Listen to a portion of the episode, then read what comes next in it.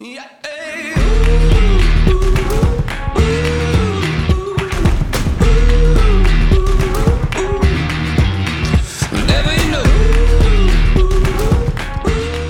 привет! В эфире новый выпуск подкаста «Кактус». Подкаста о кино и не только. И с вами Николай Солнышко. И Николай Цугулиев. А, ну, что, ребят, я даже не знаю, с чего начать. Наверное, с такой новости, короткой строкой. Харви Вайнштейн загубил свою карьеру. Просто мне очень грустно. Это так вот, знаешь, висит, типа, человек, целая у него студия, да, там была, которая вот сейчас его выгнала. Чувак за бешеных псов отвечал за создание. Ну, нужно, наверное, все-таки пояснить, о чем речь. Э, да. Журналисты газеты «Нью-Йорк Таймс» э, раскрыли череду сексуальных домогательств, к которым причастен голливудский продюсер Харви Вайнштейн, э, основатель киностудии Miramax Films, а позже The Weinstein Company. Вот такие вот дела тоже бывают, друзья. Ну, это на самом деле прям жопа. И там были такие моменты, э, что всякие голливудские звезды, там какие-то девушки, я просто сейчас уже не помню. В общем, история в том, что сначала в этом э, призналась актриса Эшли Джад, на самом деле имен много, по каждому разная информация. Ну вот так вот, давайте назовем вот имена так очень осторожно. Возможно, э, кому, то есть кого домогался кинопродюсер Харви Вайнштейн. Актриса Эшли Джад, ну, так себе актриса. Актриса Роуз МакГоуэн. А где она еще играла, кроме «Зачарованного»? Я вот даже припомню. Я не помню. Ну, в каких-то, наверное, фильмах. Никто не вспомнит. Хорошо. Дальше Блин, я открыл очень большой текст по этому поводу. Ну, в общем, из самых громких лиц здесь называются Анджелина Джоли, Гвинет Пелтру и Розанна Аркит. А, мне понравилось, причем, кажется, он домогался до Гвинет Пелтру тогда, когда она встречалась с Брэдом Питом. А, мне понравилось... И он позвонил Вайнштейну и сказал, да, и он... ее. Что, что, мне, мне понравился один из комментариев, который я где-то прочитал, о том, что если бы Вайнштейн домогался еще и до Дженнифер Энистон, то как бы это можно было бы считать таким заговором с целью подействовать на нервы Брэду Питту, типа домогаться до всех его девушек. Свести его. Дженнифер, Дженнифер Энистон, Гвинет Пелтру. Кстати, кто бы знал, что он с ней встречался. Ну, как бы мы же не Life News, не Спирин Фойт, не должно нас интересовать. Ну, на самом деле, это реально довольно грустная история, но окей. Чего ну, в общем, э, нет, да, Харри Вайнштейна жалко, от него сразу же ушла жена, его выгнали э, из его компании, ну вот пока внутреннее расследование производится в компании. И компания даже переназвалась, она больше не будет называться The Weinstein Company, потому что, ну, зашквар, очевидно. Вот, так что, ну, я тоже считаю, что вот многие женщины, надо полагать, они как бы соглашались, ну как бы как, как это все происходит, Про, как бы продюсер говорит, вот, то есть он просит у женщины определенного рода услугу и говорит, что он поможет по карьере. И мы, например, можем посмотреть, а, например, актриса Розанна Аркет, э, наверное, она, очевидно, отказалась Поэтому, поэтому у нее карьера и не пошла, но Ибо, что, почему все что время? касается других актрис, то можно предположить, кто-то согласился помочь Харви Вайнстейну. То есть не помочь, а помочь принять от него. Ну ладно, я не хотел никого обидеть, но в общем. Не, ну просто да тут ситуация какая-то такая, что а чё они 20 лет молчали? Блин, я тебе об этом и говорю. Ну хотелось в кино девушкам сниматься. Вот они соглашались и молчали. Я не знаю. Э, твит э, Кевин Смит написал, что ну как-то вот он так написал буквально, что думаешь по скандалу с Вайнштейном? Он ответил, человек финансировал первые 14 лет моей карьеры, теперь мне стыдно. Вот он так, I feel ashamed. Что сказал? Смит. Серьезно? Вот урод. Ну, как бы, просто я так, я, я почитал прессу, э, вообще я не нашел ни одного человека, который встал бы в защиту Вайнштейна. То есть, поэтому мы тоже не должны. Понимаешь, да? Я просто не знаю, он что-то, он, он, он столько всего крутого сделал. Ну, давайте мы напомним, такой Харри Вайнштейн. В общем, он в большинстве фильмов он значится как исполнительный продюсер, и самые лучшие фильмы, э, в которых он был занят. «Умница Уилл Хантинг», «Джеки Браун», «Английский пациент», «Криминальное чтиво», «Настоящая любовь», «Авиатор», «Убить Билла», боже, даже «Властелин колец». Короче, там фильмов 30 хороших. Реально, то есть большой голливудский дядька. С другой стороны, год назад э, при похожие обвинения летели в сторону, в сторону Дональда Трампа. Э, много женщин одновременно, внезапно сообщили о том, что вот э, на каком-то этапе моей карьеры баллотирующийся президент невежливое предложение делал им, но, с другой стороны, американское общество как-то простило ему это, что ли, я даже не знаю, и, в общем, стал президентом, все нормально. Ну как простила? Я как раз хотел у тебя спросить, видел ли ты э, как Эминем зачитал фристайл против, против Трампа, видел? Я видел, но мне не понравилось это видео, честно говоря, я надеялся, что включится бит, и это будет полноценный трек. Потому что он был как бы, он такой, там как бы видео такое, Эминем стоит на какой-то подземной парковке, сзади него 10 афроамериканских других рэперов. И как бы это начинается как нормальный клип. Я думал, дальше будет клип, как бы какая-то драматургия будет в клипе, будет биток хороший. Но в итоге он, правда, три минуты реально просто оскорбляет Дональда Трампа. Это не очень интересно. Ну, как бы, нет, интересно, но не очень впечатляюще. Я надеялся, что будет что более клевое. Я вот, вот сейчас э, вчитываюсь то, что типа чувак пишет комментарий. Тот момент, когда к тебе подкатывает богатый влиятельный мужик, предлагает встретиться ночью в номере, ты при этом прекрасно понимаешь, для чего идешь туда, но это все еще называется сексуальным домогательством. При этом можно найти массу фото, где все жертвы домогательства улыбаются и обнимают своего домогателя. Лоуренс, когда получала Оскар, даже поблагодарила Харви за все. Стокгольмский синдром? Нет, не думаю. Ну, то есть, ну, очевидно же, ну, что это такой бред.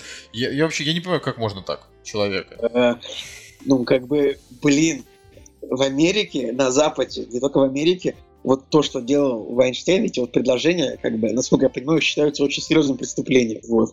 Я что-то вообще не представляю. То есть это, понимаешь, они же могли ничего и с ним и не делать. Это такое, знаешь, а, тебя никто не заставляет. Но я тебе и говорю, вот смотри, вот смотри из этого списка, у кого карьера поперла, те, значит, согласились. А у кого карьера застопорилась, те отказались. Вот, ну, делаем выводы. Как бы, по-моему, все понятно, нет?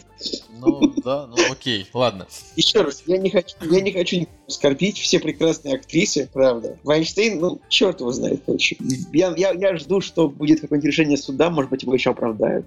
Ну, вряд ли оправдают, но да, это интересно. Там слишком, слишком конечно, много что.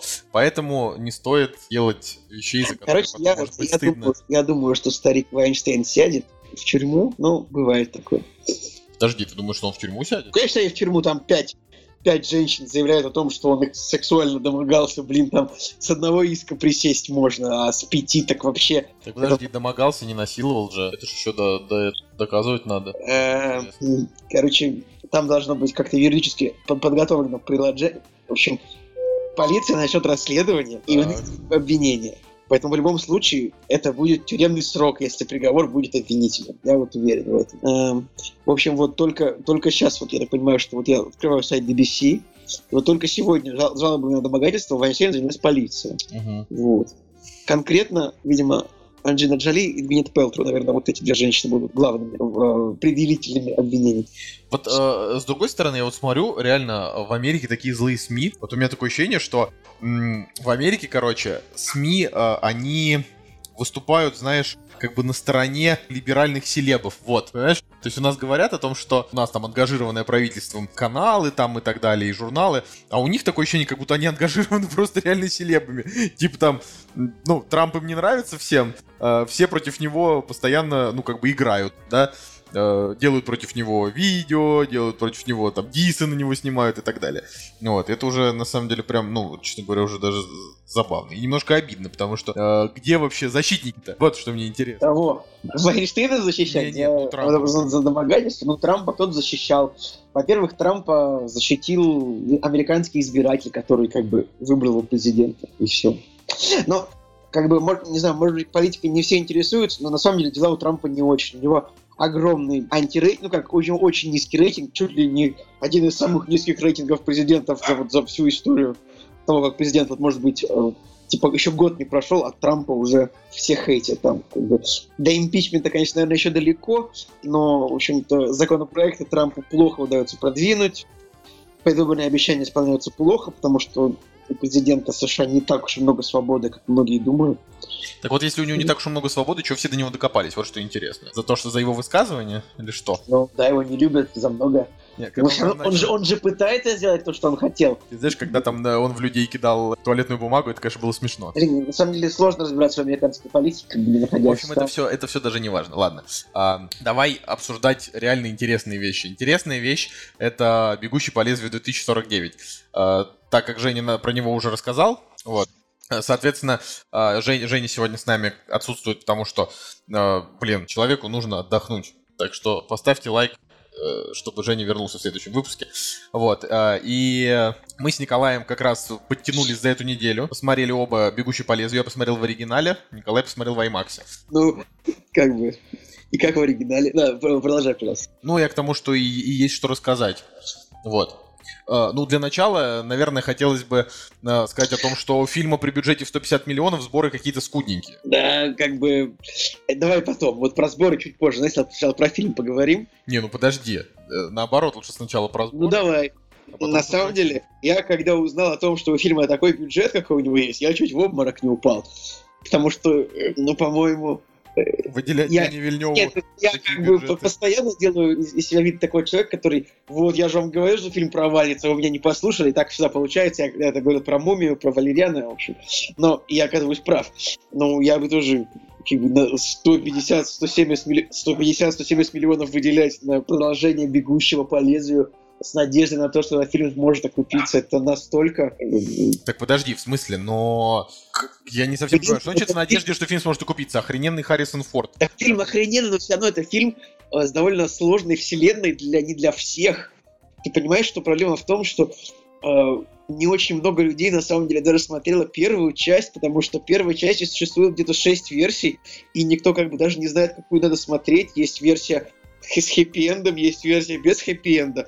Как бы Подожди, никто даже... А без хэппи-энда это какая версия? То есть как выглядит версия без это, типа, ну, это обычная версия. Без хэппи-энда в 2007 году она вышла. В 2007 году без хэппи-энда версия. Так, это... А без хэппи-энда это как? Короче, с хэппи-эндом в первом фильме главные герои вместе с своей возлюбленной уезжают как бы куда-то там в Канаду, к какой-то домик у озера. Или, вот, типа, это, вот это вот я смотрел эту версию. Серьезно? Да ну ты лох. Эту версию, ну как бы это зашквар. Там у тебя э, был Харрисон Форд, который говорил еще за кадром? Не помню. Ладно. Нет, не, вроде Короче, не было. Можно смотреть. В общем, проблема в том, что даже первую часть смотрело реально мало людей, чтобы еще идти на вторую. Но еще история о том, что в обществе так и нету консенсуса на тему того, является ли э, Харрисон Форд Рик Декард репликантом или человеком. До сих пор нам на это ответ так и не дали. Как э, ну, вообще, как бы, я думаю, что в первом фильме он репликант, во втором нет. Это мое мнение. Ну, вот так вот может быть. Такого не может быть, это глупость. Да, может быть. Вот легко может быть. Потому что, как бы, э, смотри, как вот Ридли Скотт просто в каждом, то есть, типа, в первом «Чужом» и в «Чужом завете» вот он просто поправил, поправил каноны, которые сам создал, и во втором фильме точно так же можно да, отойти от канона, то, что вот, в первом фильме мы берем за основу то, что Рик Деккард был репликантом, а во втором фильме, вот по сценарию, он уже как бы человек, например. Мне так кажется, ну, потому что это же не будет для вас, друзья, спойлером, что фильмы, что репликанты живут 4 года. Вот те репликанты, которые были во времена... Именно поэтому он и не репликант. Вот, то есть вот, вот это я как раз и знал о том, что... Так том... как бы, вот, ну, он не репликант во втором фильме, а в первом вполне может быть репликант. А, в смысле, а, а кто тогда персонаж второго фильма? Ну, а второй фильм отдельное произведение. А, не, ну блин, Николай, нет, ну а ты, ты у меня протекаешь. Нет, во время съемок первого фильма есть четкое мнение, что Ридли Скотт считал Рика Декарта репликантом, режиссер Ридли Скотт, а Харрисон Форд считал его человеком, и поэтому они ссорились. И как бы, ну, во-первых, есть там сон с единорогом, есть, бумаж... есть бумажные игрушечки, которые делает его Николай, коллега. Николай, ну ты же понимаешь, что как бы вторая, э, что «Бегущий по лету 1049» — это не отдельное произведение, это, это сиквел, прям, прямой сиквел, про который так и говорили, что это, э, что это фильм, который продолжает сюжетную линию первой части. Это вторая часть. И, соответственно, если, знаешь, там играть во все вот эти вот Хорошо. Э, еще теории, раз, то еще да, раз. может быть, как ты, как ты говоришь. Есть семь версий первой части, да? Семь. Семь. Семь. Я читал Википедию специально. Жесть. Я готовился. Я, я, я же болел несколько дней. Я uh, разбирался в лоре «Бегущего по лезвию» как бы во вселенной, так позадросил. Чуть посмотрел видосиков, даже видео с игрой посмотрел, которая вышла в 97 году. Как бы много разных версий, и, и как бы все равно нет ответа. Как бы вот режиссер первого фильма считал, что он снимает фильм с главным героем репликантом. Для меня это ответ, что в первом фильме он репликант, во втором нет. Но история в том, что есть все версии, например, в какой-то версии он может быть таким, может быть не таким, потому что какие-то версии монтировали продюсеры уже без Ридли Скотта. Как бы. Да, версий много, версий много.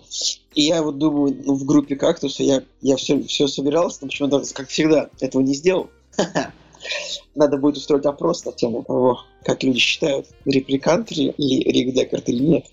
Uh, ну, вот видишь, э, я, я вот сейчас тоже читаю про 7 версий бегущей по лезу. Есть uh, рабочая версия, uh, которая, как я понимаю, никому не понравилась, и ее нет. Потом есть расширенная рабочая версия, есть первоначальная версия, вышла в американский прокат, международная версия, Э, значит, э, первоначальная с добавлением нескольких моментов насилия. А, телевизионная версия, версия, которая демонстрирует по каналу CBS, и не, из нее были взяты все сцены насилия и непечатные выражения. Вот. Это, ну, это, вот почитай, типа, видишь, смотри, вот режиссерская версия, в которую добавлен, добавлен ключевой сон о единороге. Вот в первом фильме как бы сон о единороге э, это является как бы прямой подска... прямым намеком на то, что главный герой репликант. Да, ну как бы в этом и суть, но так как во второй вот части если убрали это... этот момент, мне да. вот это даже понравилось. То есть как бы получается, что вот он уже и мужик. Причем старый. То есть он бы, он же, если бы он был э, репликантом, он бы не старел, правильно? Кстати, нет, это, кстати, не факт. Потому что, например, в том же первом фильме вот женщина, Рэйчел, репликант, они же называли ее как бы это экспериментальный репликант, и там не было сказано, будет ли она жить 4 года. Да? Это тоже осталось открытым. Так что, может быть, она тоже прожила дольше. Может быть. Как бы... Ну, короче, давай вернемся все-таки с тобой к сиквелу. И... В общем, этот разговор был о том, что сам по себе первый фильм довольно сложный, вселенная довольно сложная, книжка не культовая. Поэтому принципе, затащить зрителя на самом-то деле сложно, даже сняв очень крутой фильм. Блин, ну, а уж тем более наоборот, сняв... Наоборот же книжка охренеть какая культовая по Филиппа Дика про электроовцы, андроиды. Это же, ну блин. Ну... Она же такая же культовая, как Дюна. Ну, ну ладно, может я путаю, конечно, но просто среди моих знакомых Филиппа Дика очень много кто читал. В общем, причем тут самое главное, что фильм получился просто охренительный. Вот «Бегущий по лезвию 2049». Он просто прекрасен. Но и, и это все равно не отменяет того, что а, того, что книжка культовая. Короче, а, о чем о чем «Бегущий по лесу 2049». А, спустя, сколько там получается, 20 с чем-то лет, да, после событий первого, первого фильма, правильно? 20 же лет прошло или 30? А, 30. Ну, в общем, много лет прошло. А, и, значит, э, всех старых моделей ездит и уничтожает новая модель андроидов, которую играет Райан Гослинг. Про эту модель Uh, неизвестно ничего. Ни как она создавалась, ни как вообще что. И, и вообще, в принципе, в этом фильме не. Ну почему? Известно, что как бы корпорация Tyrell, которая создавала их раньше, она обанкротилась, и наработки корпорации Tyrell выкупила корпорация Уоллис, корпорация, которую возглавляет Джаред, герой Джареда Лето. Появившийся в кадре и... всего где-то минут Ну, не на... 7, ненадолго, да. 7, да, где-то. И он начал делать, делать репликантов, которые, как считаются, послушные. Вот абсолютно послушные, не так, как раньше. Типа инфосотка, больше никакого своей мысли. Ну, короче, все как э, по лекалам, знаешь, современных политиков. Нужны послушные рабы. Вот, и Короче, а, э, ездит, значит, такой Райан Гослинг и истребляет моделей, моделей старых. Сразу хочу сказать, если кто-то боится спойлеров, наверное, все-таки минут 10 вперед перемотайте. Мы не будем здесь раскрывать сюжетные ходы, но какие-то моменты все-таки можем раскрыть. Так вот. Вообще, черт его знает. Может быть, может быть не будем? Не, не, может быть, я, я не хочу обсудим, сейчас... Может быть, обсудим финал, типа, в следующем выпуске? Не-не-не, я не буду обсуждать финал. Я, я сказал... Чтобы у людей было еще неделя посмотреть? Сказал, не буду я обсуждать никакие важные сюжетные повороты, но может быть ну, что-то ты, ты может всегда, испортить. Ты там всегда говоришь, а потом такой, ну, мне очень жаль, что Джонни Депп убил Барбосу. Знаешь, вот так вот. Ладно, не делаю я так. Короче, а, здесь, э, и об этом писали тоже в рецензиях, Харрисон Форд здесь появляется далеко не в самом начале, а уже перевалив за середину, ближе к концу. Кстати, блин, типа, мне один из читателей так проспойлерил этот момент вообще в, в комментариях. А потому что нехрен читать комментарии до того, как ты вообще... Да, Я... блин, там же был вопрос в комментариях, типа, есть ли сайт, где, на, где публикуются зарплаты актеров? Я говорю, нет, такого сайта нет. Нужно искать по каждому конкретному актеру. И он такой мне написал, ну, блин, я вот хотел узнать, почему так, сколько заплатили Харрисону Форду за 5 минут в «Бегущем по лесу». Я такой, да, блин, Почему вы такой спойлер кидаете? Не, ну смотри, его, его было, ну, допустим, Харрисона Форда было не 5 минут, а как бы так минут 40-50. Да, минут 45 его было. Вот. И э, я доволен тем, что Харрисон Форд в этом фильме присутствовал. Надо, наверное, мы никак не можем структурировать наш разговор, но я сразу повторюсь для тех, кто, может быть, слушает этот подкаст первый раз. И напомню тем, кто нас слушает давно, а, вот Николай у нас очень сильно любит первую часть «Бегущего по лезвию», а я терпеть ее не могу, и я до сих пор считаю, что это один из реально худших фильмов, что я смотрел. А, а я накануне, кстати, пересмотрел и первую часть, ну то есть я подготовился, да. Вот Николай пересмотрел первую часть, он получил от нее там такое же удовольствие, а я просто вообще не понимаю, насколько вот первая, чему вообще она людям нравится. Но, как оказалось, на самом деле в своей этой, э, значит, ненависти я не одинок. А, очень многие люди не понимают как раз первого бегущего по лезвию, потому что там очень много лишнего пафоса, очень много ненужных сцен, картонные персонажи, э, сюжет развивается очень медленно. И говорю, кому-то вот атмосфера первой части, она прям, прям вот дает эту, эту картину. Да, отдает, отдает ее полностью. А для меня первая картина, она, ну, пустая вообще, на, насколько вот может быть. Я там не увлекся ни картинкой, ни актерской игрой, то есть Харрисон Форд мне там вообще не понравился. А... Ну, он там ходит с тупым лицом Джорджа Буша, по большому счету. И вообще, главный герой первого фильма, он он довольно отстойный. Он реально весь фильм просто ходит, бухает и убивает женщин. Просто он ни одного чувака убить не смог, только вот реально он только по женщинам может стрелять, как, как бы герой Харрисона Форда. Урод, вообще сексист. Так вот, а, да. И, ну, да, вот, э, Харрисон Форд это как бы, э, то есть Рик Декард в первой части это как Харри Вайнштейн просто. Ну вот, и, собственно, мне девушка, э, главная героиня первой части, она у меня не вызывает симпатии, ну, там, ни малейшей симпатии, мне она не кажется некрасивой, не неинтересный и злодей, то есть, ну, как не злодей, а вот этот вот трагичный персонаж, которого Рутгер Хауэр, да, играет. А, правильно, mm-hmm. правильно я говорю? Вот он, он у меня не вызвал вообще ни капли эмоций. То есть тема в том, что у меня первая часть не вызвала никаких эмоций. Поэтому я э, очень сильно э, задумывался не то, что там вообще что ей ставить, а как вообще относиться-то к нему? То есть он вроде как культовый, вроде как про него огромное количество разговоров среди именно любителей кино, но с другой стороны, э, он как будто, как, как будто это, ну, в общем, все говорят так, это артхаус и фантастика одновременно, да. Правильно, это, это, это, это, это самый настоящий артхаус.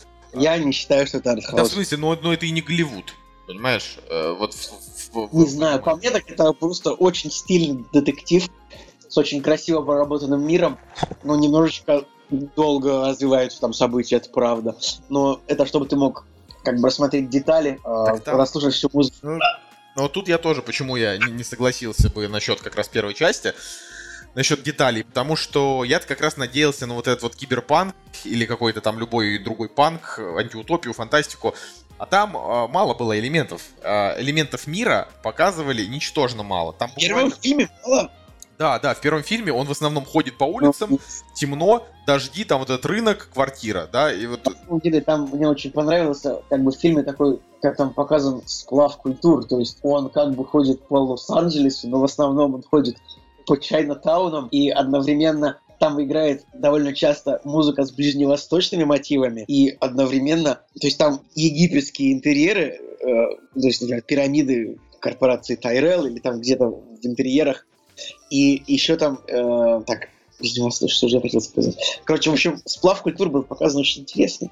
Но... Русский там мало, вот в первом фильме. Во втором фильме там уже есть надпись на русском, это порадовало.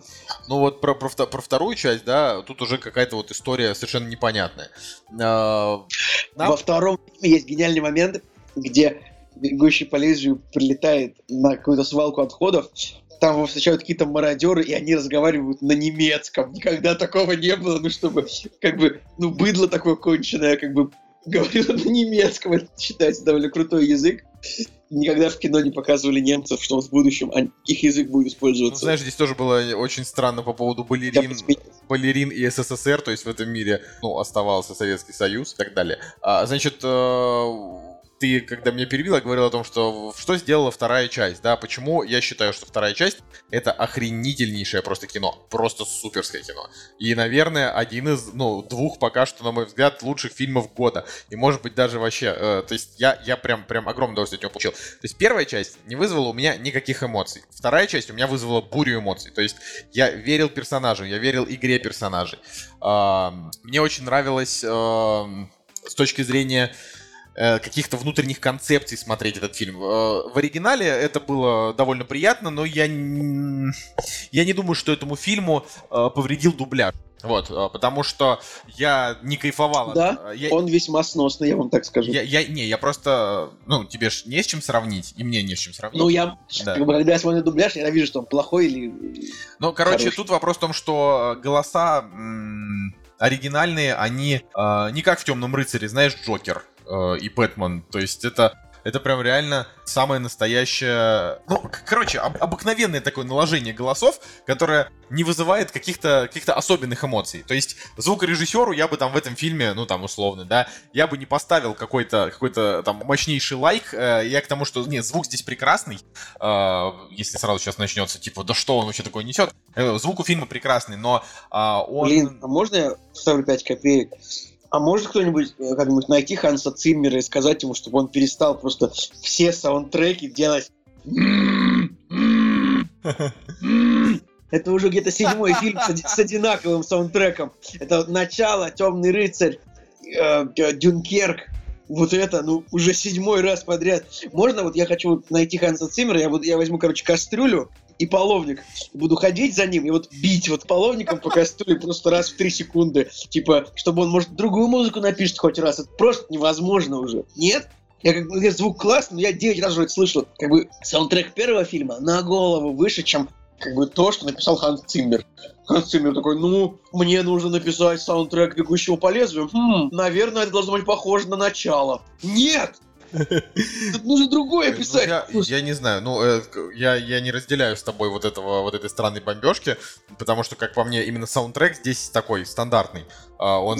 Э, девять раз я уже слышал одни и те же мелодии Ханса Циммера, вот это вот... Ну, ну, здесь, э, на мой взгляд, проблема ну, особой Кстати, проблемы в этом нет. Кстати, в первом фильме э, саундтрек был исполнен греческим композитором Вангелисом, и там есть шутка на тему этого, что вот титры, то есть в титрах написано, короче, в титрах первого фильма написано «Music composed, arranged, performed and produced by Vangelis». То есть написано, типа, музыка написана, э, сочинена, исполнена и записана Вангелисом. Типа, а Вангелис не мог просто, ну, типа, автор музыки Вангелис. Нет, ему, вот ему, ему хотелось так. Я вот смотрю на Ханса Циммера, реально, это чувачок, которому вот ему говорят, так, бро, а, то, что тебе сейчас надо сделать, а, это написать саундтрек вот к этому фильму. И он такой садится за пианино и такой,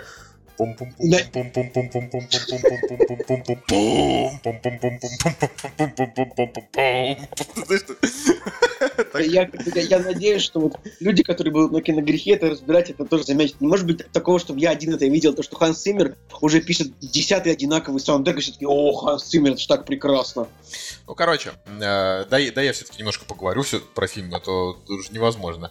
Э, надо как-то вот, чтобы я высказал мнение, чтобы ты высказал мнение, потому что мы с тобой сейчас только обрывочно обсуждаем.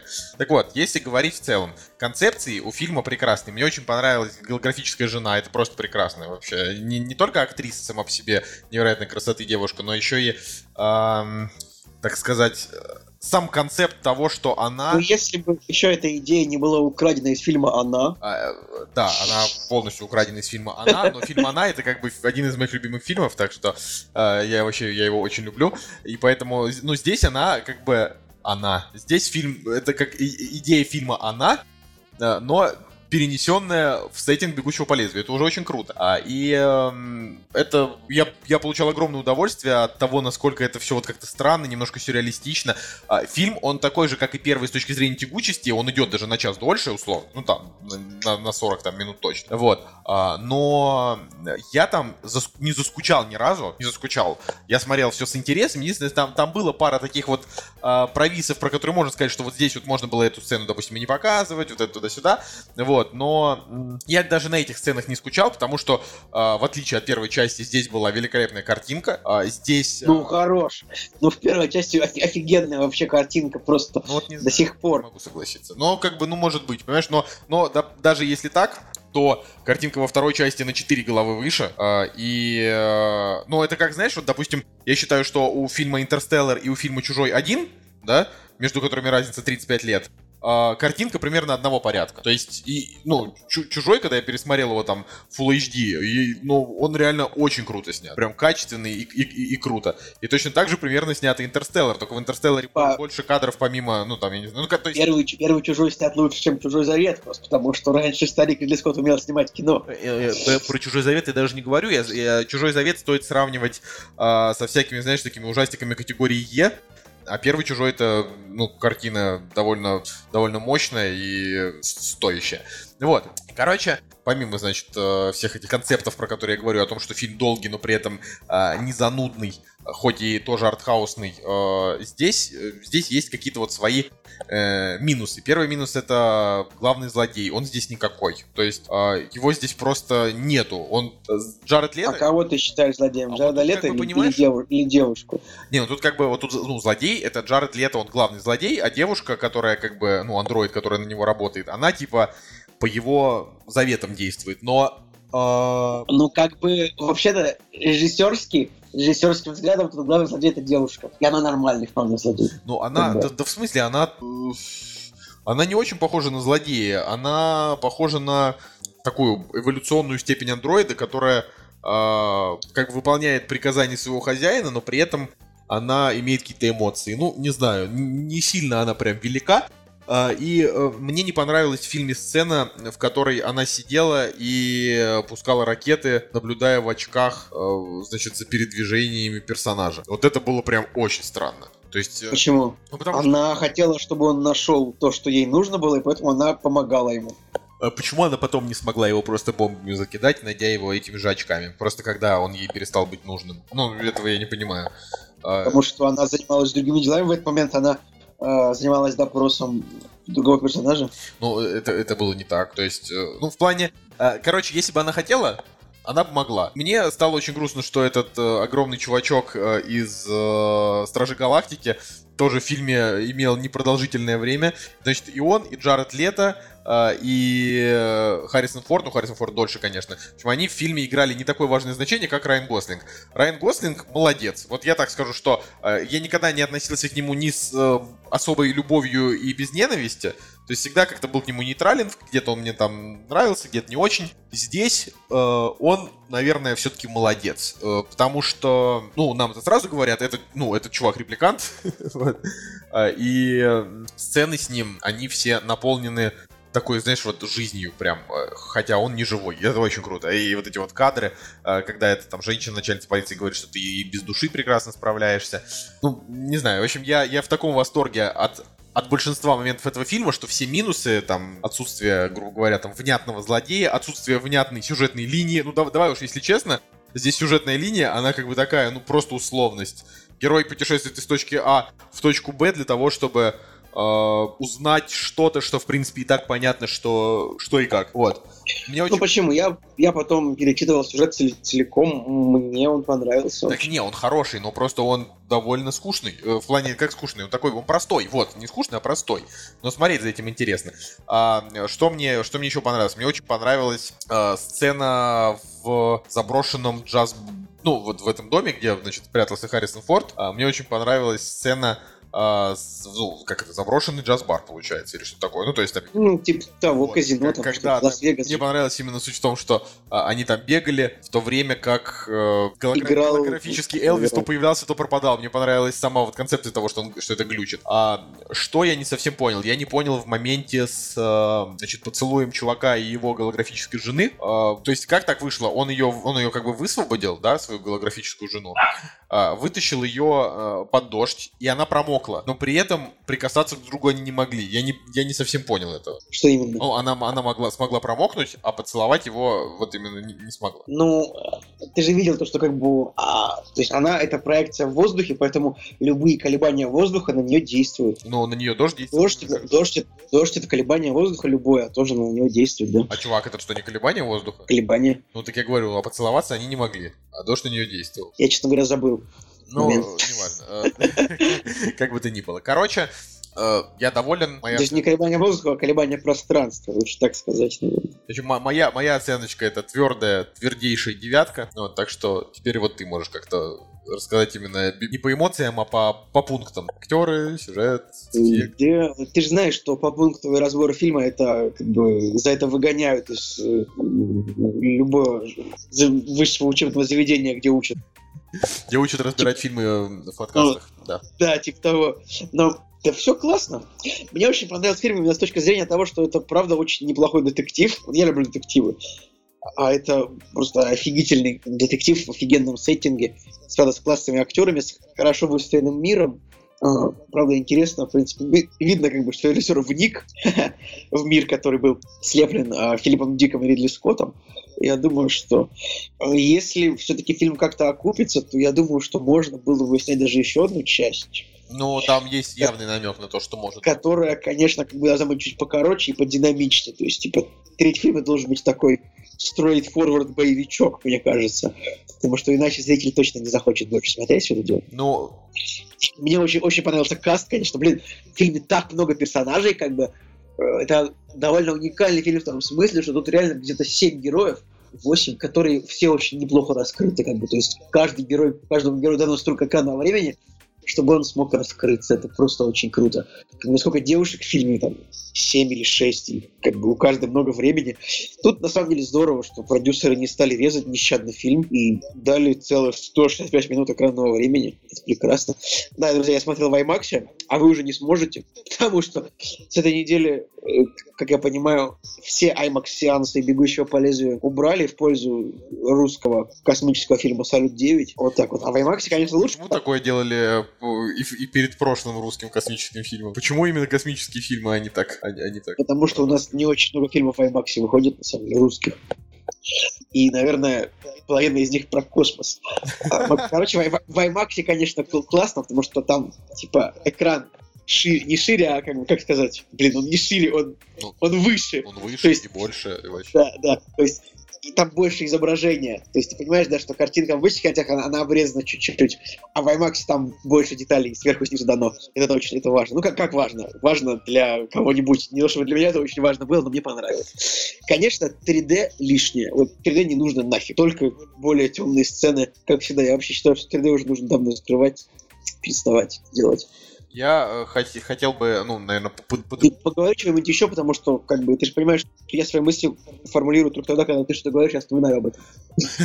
Да, ты просто потому что... Да, друзья, я должен, я должен немножко извиниться, я просто болею чуть-чуть, поэтому немножечко, немножечко такой... Ты просто меня... Упоротый. Ты просто меня... Я думаю, вам будет весело. Ты просто меня не слушал, ну, в смысле, не слушаешь, когда я говорю, а, и поэтому это ты можешь формулировать мысли, а когда ты сам говоришь, ты не можешь формулировать мысли. Ну вот. Наоборот, я тебя слушаю, ты мне даешь какие-то опорные пункты, о чем поговорить. Короче, э, я хочу подытожить, что его однозначно стоит смотреть в кино ради визуала.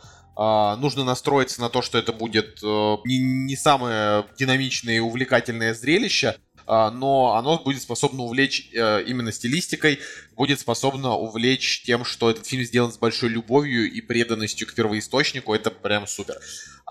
И спасибо Дэнни Вильневу. Я хотел сказать, что вот а, мне, мне у него нравятся не все фильмы, что я посмотрел, а, но при этом человек, вот видно, он мастер медленного кино. То есть э, мне, ну, до сих пор считаю, что «Прибытие» это не очень, да, но мне «Прибытие» не понравилось Uh, не за счет того, что фильм как бы uh, вот медленный, а мне он не понравился за счет вот этого вот финала, когда там в конце оказывается, что для чего все это, а, большинство людей, ну, там, которые сказали, что это там лучший фильм года, сказали, что ни хрена себе, вот этот твист, вот это просто огонь, да, а, а, ну, а для меня все вот эти вот два часа, они в итоге не привели ни к чему, то есть я не получил удовольствия от такой развязки. А вот, допустим, если сравнить фильм «Пленницы» и «Бегущий по лезвию», а, аб- абсолютно стилистика та же самая, медленно, тягуче, с какими-то разными планами, с какими-то, может быть, необычными планами, а, но при этом меня, ну, типа, я остался доволен сюжетом, поэтому, ну, пленницах особенно. Пленницы это прям вообще вышка три, триллеров. Пленницы вообще огонь. Да. Да, я, мне на самом деле показалось, что пленницы довольно бодрый фильм. Ну, как есть, я не помню, что... бодрый, он очень медленный. Но а мне так не То есть мне показалось, что он реально быстрее, чем Прибытие, быстрее, чем Сикарио. Ну, я могу сказать, что когда, значит, герой Хью Джекмана похитил героя Пола Дана, э, для того, чтобы допрашивать его, узнавая, он ли, значит, его ребенка похитил, а, в фильме было просто, я не знаю, миллион сцен, где он просто приходит и говорит, скажи, где мои дочки, э, иначе я буду тебе... Николай, ну, фи- ну, Николай, ну в фильме э, во всем виноват енот было показано пять раз, как герой Брайана Крэнстона как бы гадит в ведро. Блин, я так хочу посмотреть этот фильм. Мне так просто, меня, меня прикалывает, что тебя бомбану. Потому что этот фильм, типа, не очень. Ну, а, а всем остальным понравился, это очень смешно. Да кому всем остальным? Ну, только Жене. Нас тут трое, типа, тут всех остальных. Не, ну, в смысле, я... понравился. Ну, как она сказала, что он прикольный. Ну, ладно. Ну, блин, ну, я, я, допустим, я не очень люблю, когда показывают, как люди гадят, но, э, с другой стороны, я знаю, что ты точно так же склонен к преувеличению. Брайан Крэнстон художественно гадит, наверное, просто. Мне очень понравилась, как бы, операторская работа Роджера Диккенса, как бы, 68-летний оператор, просто снял фильм так, будто ему 32. Потому что в моем понимании, как бы старики операторы, они очень плохо снимают. Ну, ты скажи, вообще, ты вот говоришь имя, фамилию, ты э, людям... Роджер Диккенс это люди, оператор, Николай, который... Николай, Николай, люди слушают подкаст для того, чтобы потом гуглить. Хорошо. Друзья, Роджер Диккенс это оператор, который снял все фильмы братьев Коэн. Вот, вот типа где-то 10 фильмов он снял, ну, если так по-быстрому. ну ничего себе. Бартон, Побег из Шоушенка. Фарго, Большой Любовский, я еще это через запятую. Человек, которого не было. О, где же ты, брат? Дальше. Игры разума. А, Побег из Шоушенка. Он там, кстати, там самое... операторская работа такая себе. Дальше, дальше вот, вот 007 Skyfall, вот это очень был красивый фильм также. А, и как бы у него 13 номинаций на Оскар. как, как вообще можно типа, типа человека номинировать 15 раз, не дать Оскар, я не понимаю. Блэк Бэлл, наверное, получит, точно. Как бы это, вот это железяка, мне кажется, железно все это Оскар будет у Роджера Диккенса э, за за этот фильм. Я просто я всегда считал почему-то, что ну, старые операторы, они снимают как, как деды перед деды, как это должны. А у него реально очень как бы круто получилось, я даже не знаю, как ну, это. Видишь, а, он же снял uh, убийцу. Да-да-да, ну там, чё, ну пленницы там как бы, ну что там снимать, там как бы реально, ну, чтобы снять, как э, Хью Джекман бьет по стене кулаком, это не нужно быть оскароносным оператором. Но, тем не менее, фильм крутой и с визуальной точки зрения, так что не знаю. Ладно, короче, «Бегущий по лезвию» огонь. Давай с тобой да, обсуждать что, премьеры. Погоди, погоди. Так что, друзья, обязательно, вот, если вы еще не посмотрели, мы вам особенно, кстати, ничего не проспойлерили, вот серьезно, ничего не проспойлерили. Поэтому, если вы не смотрели первую часть, вы посмотрите. Самое главное, нужно смотреть «Бегущий по лезвию» Final Cut. Вот он так и называется. Финальная версия, типа 2007 года. Заходим на торрентики, пишем Blade Runner, э, выбираем версию, которая называется э, Blade Runner на Final Cut. Как бы вот это самое важное, смотреть нужно его. Да блин, я смотрел Final Cut, и там в конце он ехал на машине. Он, он ехал на машине, это не... Ничто это не, не, не, это не хэппи-энд, это открытый финал. То есть, типа, это не то, что ты описал. Ты, а, молодец, подожди, ты смотрел а, так. А, а хэппи-энд это что? А хэппи-энд, значит, показывается, что они где-то вот в каком-то конкретном месте тусуются. А, не-не-не. А, не-не, ты смотрел хэппи-энд, значит, да, сейчас подожди. В Final Cut на машине не едут. В Final Cut последний момент другой. Вы, мы, конечно, вам проспойлерили чуть-чуть, но неважно. Так что обязательно скачивайте его. И после этого сразу бегом в кино вторую часть ну, чтобы разбираться как бы за вселенной, чтобы получить максимум удовольствия, потому что это именно, это именно та вселенная, на самом деле, по которой не очень много контента, два фильма, книга, игра, но как бы можно позадротствовать чуть-чуть и получить такое удовольствие настоящего гика, такого, который вот обмазывается вот этими вот историями про андроидов, про будущее, кибер, киберпанк просто. Голые голограммы, которые Голо- реагируют голограмм, на тебя. Летающие машины, вот э, внеземные колонии, там типа планета уничтожена ядерной войной, вот это вот все. Ну, про это, кстати, все... ничего не сказано. Вот да, вот в том-то и дело, что это все за кадром, но это как бы факт. То есть там какие-то войны были, и планета в плохом состоянии, поэтому еще раз скачиваю первый фильм. Потом, после того, как смотрим первый фильм, читаем Википедию целиком про первый фильм. Вот целиком читаем Википедию. Потом читаем англоязычную Википедию. Ладно, это уже сложно, это не обязательно. Даже я, даже я этого не делал. Но Хотя Потом ты переводчик с английского. Нет, дело не в этом, просто она, наверное, очень большая, я подумал, что сейчас посмотрю, какого она размера, просто не хватило. Николай, это, ну, продолжай, да. Поэтому, и после этого идем смотреть второй фильм. И получаем, получаем удовольствие, потом заходим в группу Кагуса, жмем, подписываемся, э, рассказываем друзьям, и все хорошо. Ладно, переходим к премьерам.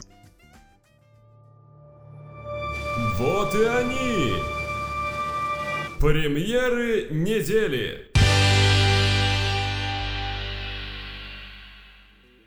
Итак, премьерный день, 12 октября 2017 да. года. Друзья, обязательно, обязательно поучаствуйте в вопросе в группе, который будет посвящен тому, репликант ли главный герой первого фильма. Также вы можете попробовать поугадывать, кто из, типа, кто из редакции «Кактуса» на самом деле репликант. Подожди, а, а кто из нас репликант? Ну, как бы, ни, Мне как бы казалось... ни один репликант об этом никогда не знает. Ага, то есть, подожди. То есть, чисто теоретически ты репликант, но ну, ты чисто... не признаешься даже потому, что не знаешь. Ну, репликанта вот по книге Филиппа Дика, репликанта, вот, ну, кроме теста Войта Камфа, который они проходят, тест на сочувствие. Как бы, то есть репликант задает ряд вопросов, и как бы если он как бы, показывает сочувствие, э, то он человек. Если не показывает, то он репликант. Или по жидкости в спинном мозгу. То есть, как бы, они так сделаны сложно, что репликанта можно только после вскрытия определить. Ну, это по книге. В фильме не было намеков на то, что как, как можно после смерти определить репликанта. Ладно, так что вот так вот. Ну вот, короче, 12 октября 2017 года на этой неделе у нас несколько, несколько фильмов, которые являются ведущими, да. Основной голливудский фильм это «Сделано в Америке» с Томом Крузом. А, с неплохим метакритиком, с неплохими оценками в целом.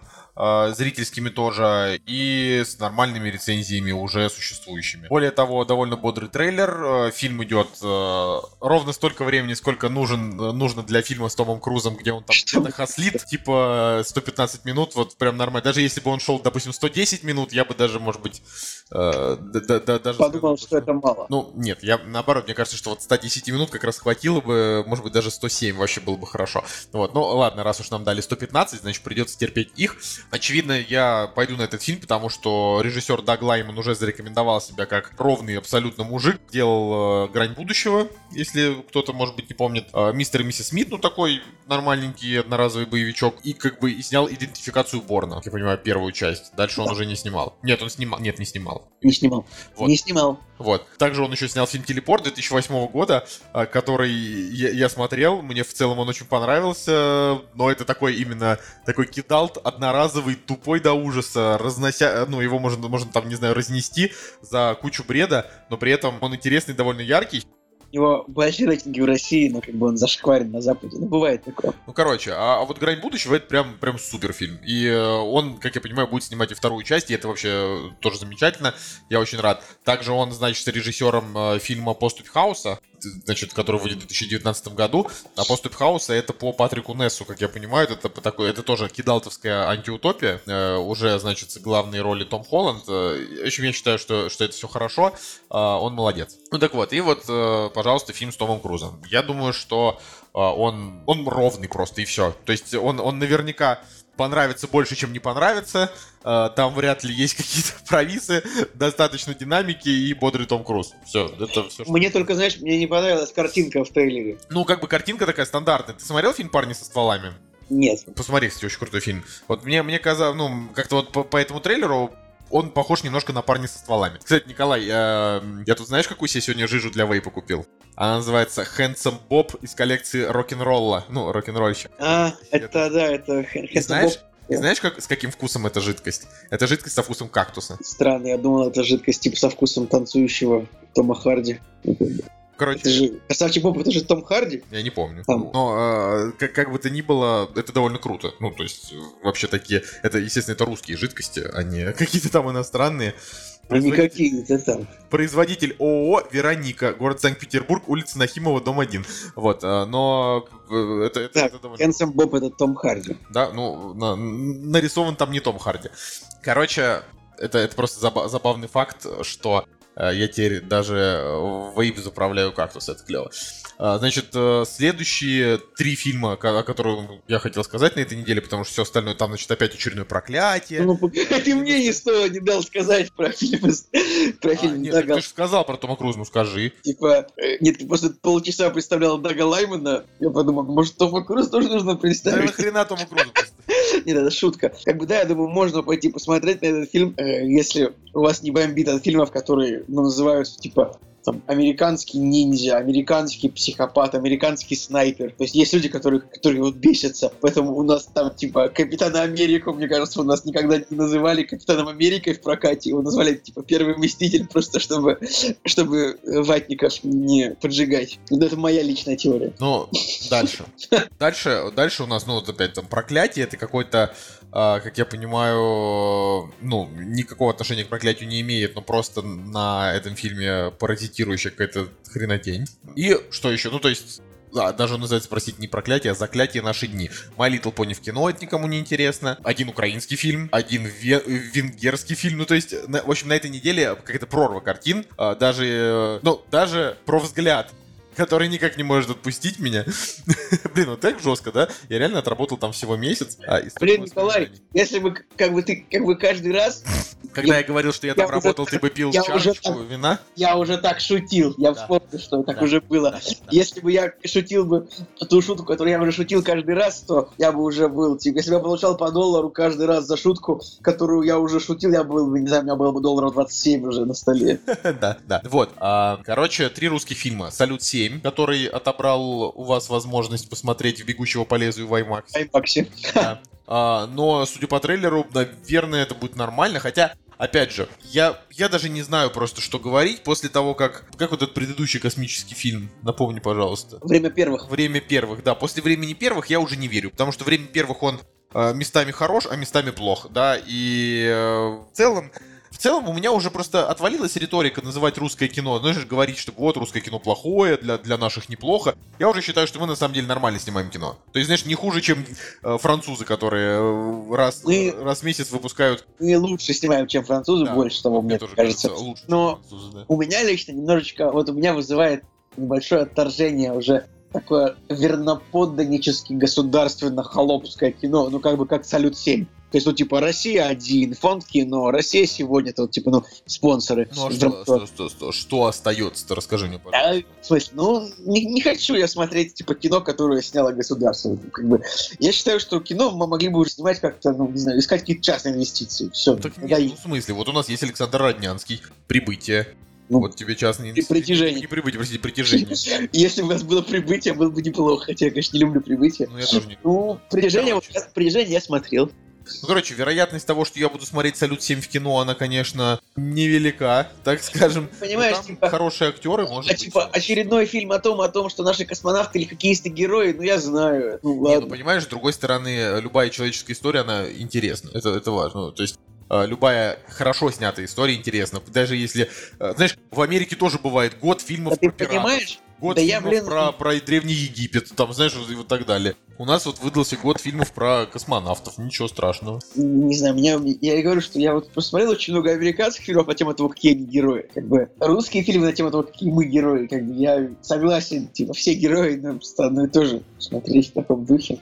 Хотя, может быть, если он красиво снят, может быть, правда пойти в IMAX. Посмотреть ради, посмотреть ради чего у зрителей отобрали бегущего по лезвию. Я смотрел э, «Время первых» вот на очень хорошем экране, не, на, не в IMAX, но на очень хорошем экране. Картинки я, в принципе, удовольствие получил, но там как бы все запороло абсолютно э, какое-то какое непонимание того, что этот фильм должен из себя представлять. Космическую или драму. То есть все, все сцены в космосе были просто супер. Но все сцены на Земле были ужасные. Ну, в общем, я об этом уже говорил. А, также на этой, на, на этой неделе выходит фильм Бориса Хлебникова «Аритмия». Примечателен он тем, что вот эта вот Ирина Горбачева, звезда Инстаграма, театральная актриса, играет главную, главную женскую роль. И то, что Дудь решил позвать ноунеймового Бориса Хлебникова режиссера, просто чтобы взять у него интервью, чтобы, не знаю, Ты, ты- люди... ты та- ты такой человек, знаешь, как будто ты вот первый раз видишь такое, что когда, типа, человек делает какой-то проект, ему нужно попиариться, ну, как бы, не знаю, человек выпускает альбом, идет на Versus Battle батлить.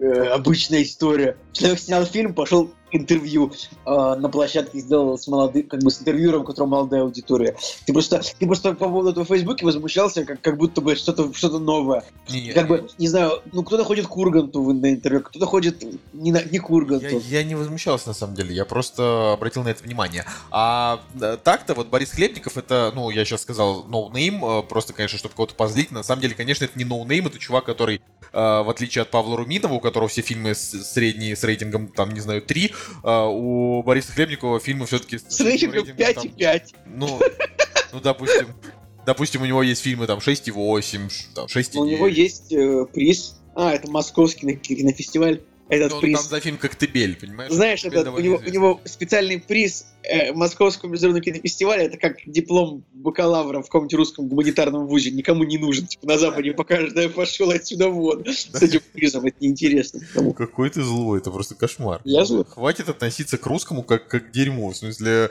наш, у нас хорошие дипломы, э, русские специалисты ценятся. Вообще, ты э, перестань, перестань отбивать э, вообще последние хоть какие-то понимания того, что у нас есть нормальные вещи. Короче, вот, значит, еще один. Я патриот, как бы. В общем, еще один русский фильм на этой неделе выходит. Называется он «Как Витька Чеснок вез Леху Штыря в Дом инвалидов». Я понимаю, что это специально сделано такое название, чтобы как бы привлечь максимально широкую аудиторию, чтобы, э, я не знаю, хипстеры подумали, блин, ну наверняка это что-то интересное.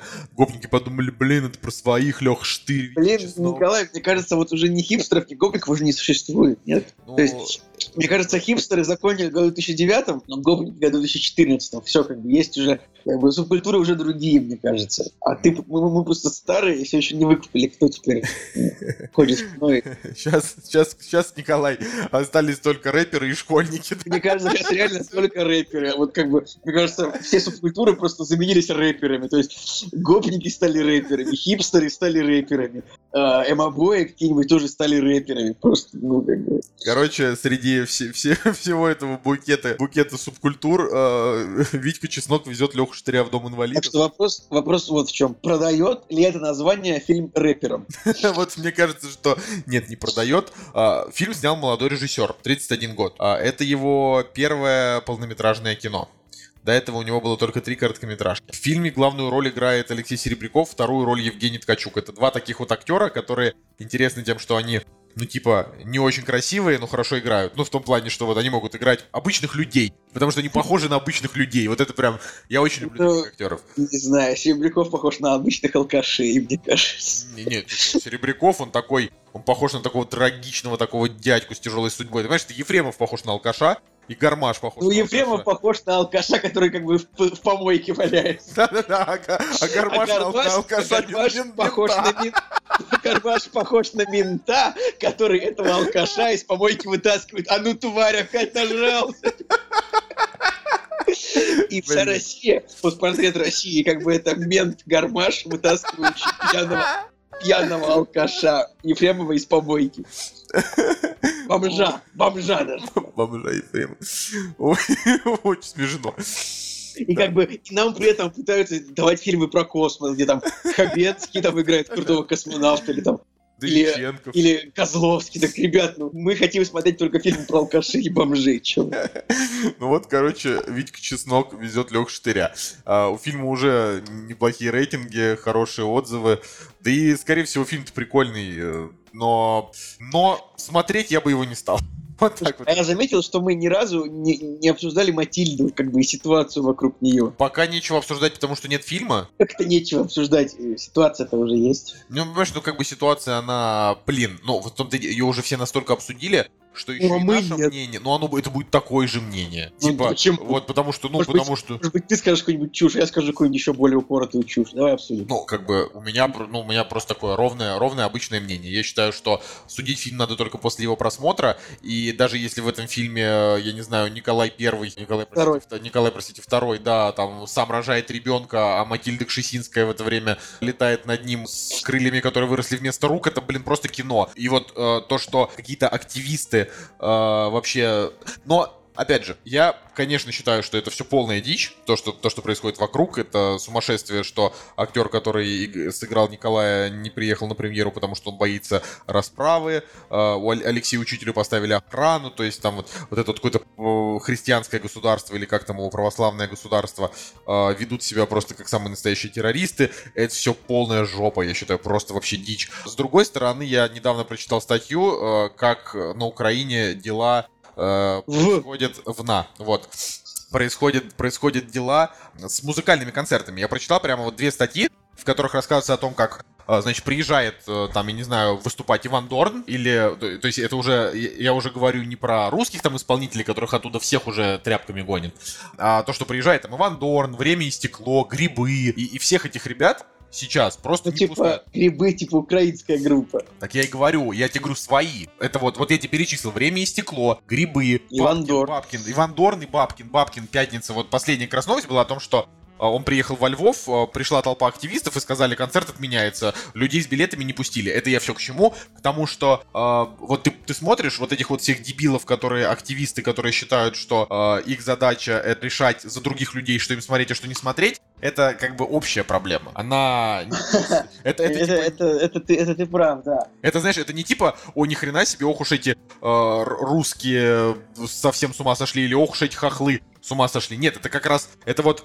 это вообще просто мировая проблема, когда есть Что чё меньшинство. ты оскорбил украинцев, назвав хохлами? Ну, а мы москали, пусть Тогда уж называй, ух уж эти москали, ух уж Да, эти... м- моск- хохлы. Да, да как угодно. Я же как бы э, без, без разжигания, так сказать, скорее э, с э, сарказмом в отношении как раз этих вот отрицательных персонажей. Вот, что мне не нравится мне не нравится, что люди какие-то реально что-то вот на себя, на себя берут и что-то имеют право решать за других. Это как вот главная заповедь: не учите меня жить, как хочу, так и живу. Я, Помогите я материально. Помогите материально, да. Так А, это продолжение звучит. А я хочу сказать, вот Николай. напомним, что? Ну, я говорю, ну, Николай, А. ну, логично ведь. Ну, в смысле, ну, Ну, я, да, я как бы не спорю. Вот Ты представь, просто ты, как вот, бы- ты вот захотел сейчас ты пойти просто, послушать да, концерт. блин, типа, ты сейчас просто ну, популизмом занимаешься, как бы, понятно. Не, ну у меня бомбит от этого. В смысле, это какой популизм? То есть, если, если есть какое-то меньшинство, но его поддерживают, то есть приходит толпа народу и говорит, нет, вы, значит, сегодня никуда не пойдете. Нормальный, да, расклад? То есть это э, типа...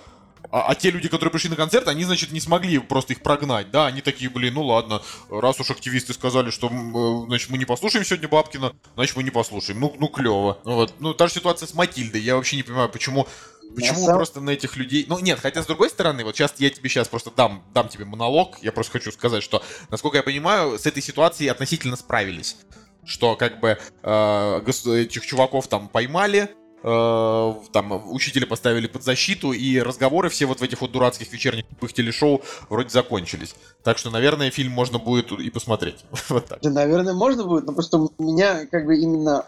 Я хотел бы обратиться именно к более глубокому корню проблемы, не то, что э, кто-то запрещает. То есть я хотел бы более конкретно обсудить. То есть какая-то группа людей, ну, сначала Поклонская, как бы прокурор Крыма, кажется, она уже не прокурор, кажется, она уже другую должность занимает. Сначала она оскорбилась тем, что вышел фильм, в котором Николай II как бы якобы изменяет императрице с балериной. А, как бы, ну, допустим, Поклонская этим фактом оскорбилась. Она, ну ладно, я не буду оскорблять, типа, государственного чиновника, может быть, это опасно. Но мое оценочное осуждение, это, уже не работает уже. Короче говоря, оскорбляться тем, что сняли фильм про Николая II, блин, ребят, Николай II это царь, который император был сто лет назад. Он был даже не в прошлом государстве нашем, он был в позапрошлом государстве. То есть этот человек был два государства назад. И оскорбляться сюжетом о том, что он якобы изменял, ребят, а может быть, вот вы решили защитить Николая II, а может быть, вы бы лучше сто лет назад его защитили, нет, чем сейчас? За- лучше бы, может быть, тогда его защитили от большевиков, чем сейчас защищать его в кинотеатрах? Офигеть, просто мое такое мнение, что люди, которые решили вдруг позащищать честь Николая II, они опоздали лет на сто. Вот у меня именно есть конкретное мнение, что как идиоты. Вот, что я хотел сказать. Ну, просто я вообще не знаю, зачем ты, зачем ты взялся за эту тему. Потому что мы ни разу об этом не говорили, об этом все время все говорят. Почему мы не поговорим об этом? Давай, мне кажется, уже к, к новостям пойдем, чем говорить про Матильду, но в любом случае мы вернемся к ней, когда Женя Москвин сходит на нее в кино. Ну да, нормально, да, шутка? Ну, Да, кстати, ребят, я, скорее всего, смотреть Матильду не буду.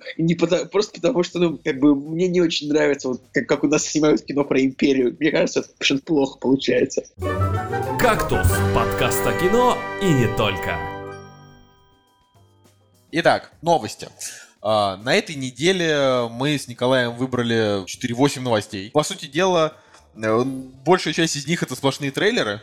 Так что, наверное, с них и начнем, будем разбавлять. Первый трейлер это финальный перед выходом трейлер Лиги Справедливости. Я напомню, что фильм выходит уже вот-вот. То есть, вроде как Лига Справедливости там э, была так далеко. То есть, знаешь, это вот такой вот, когда фи- фильм подкрался вообще незаметно. Это как, знаешь, Согласен. то есть через месяц уже, уже Тор, получается, да? Вот. а, даже, даже меньше, чем через месяц уже Тор.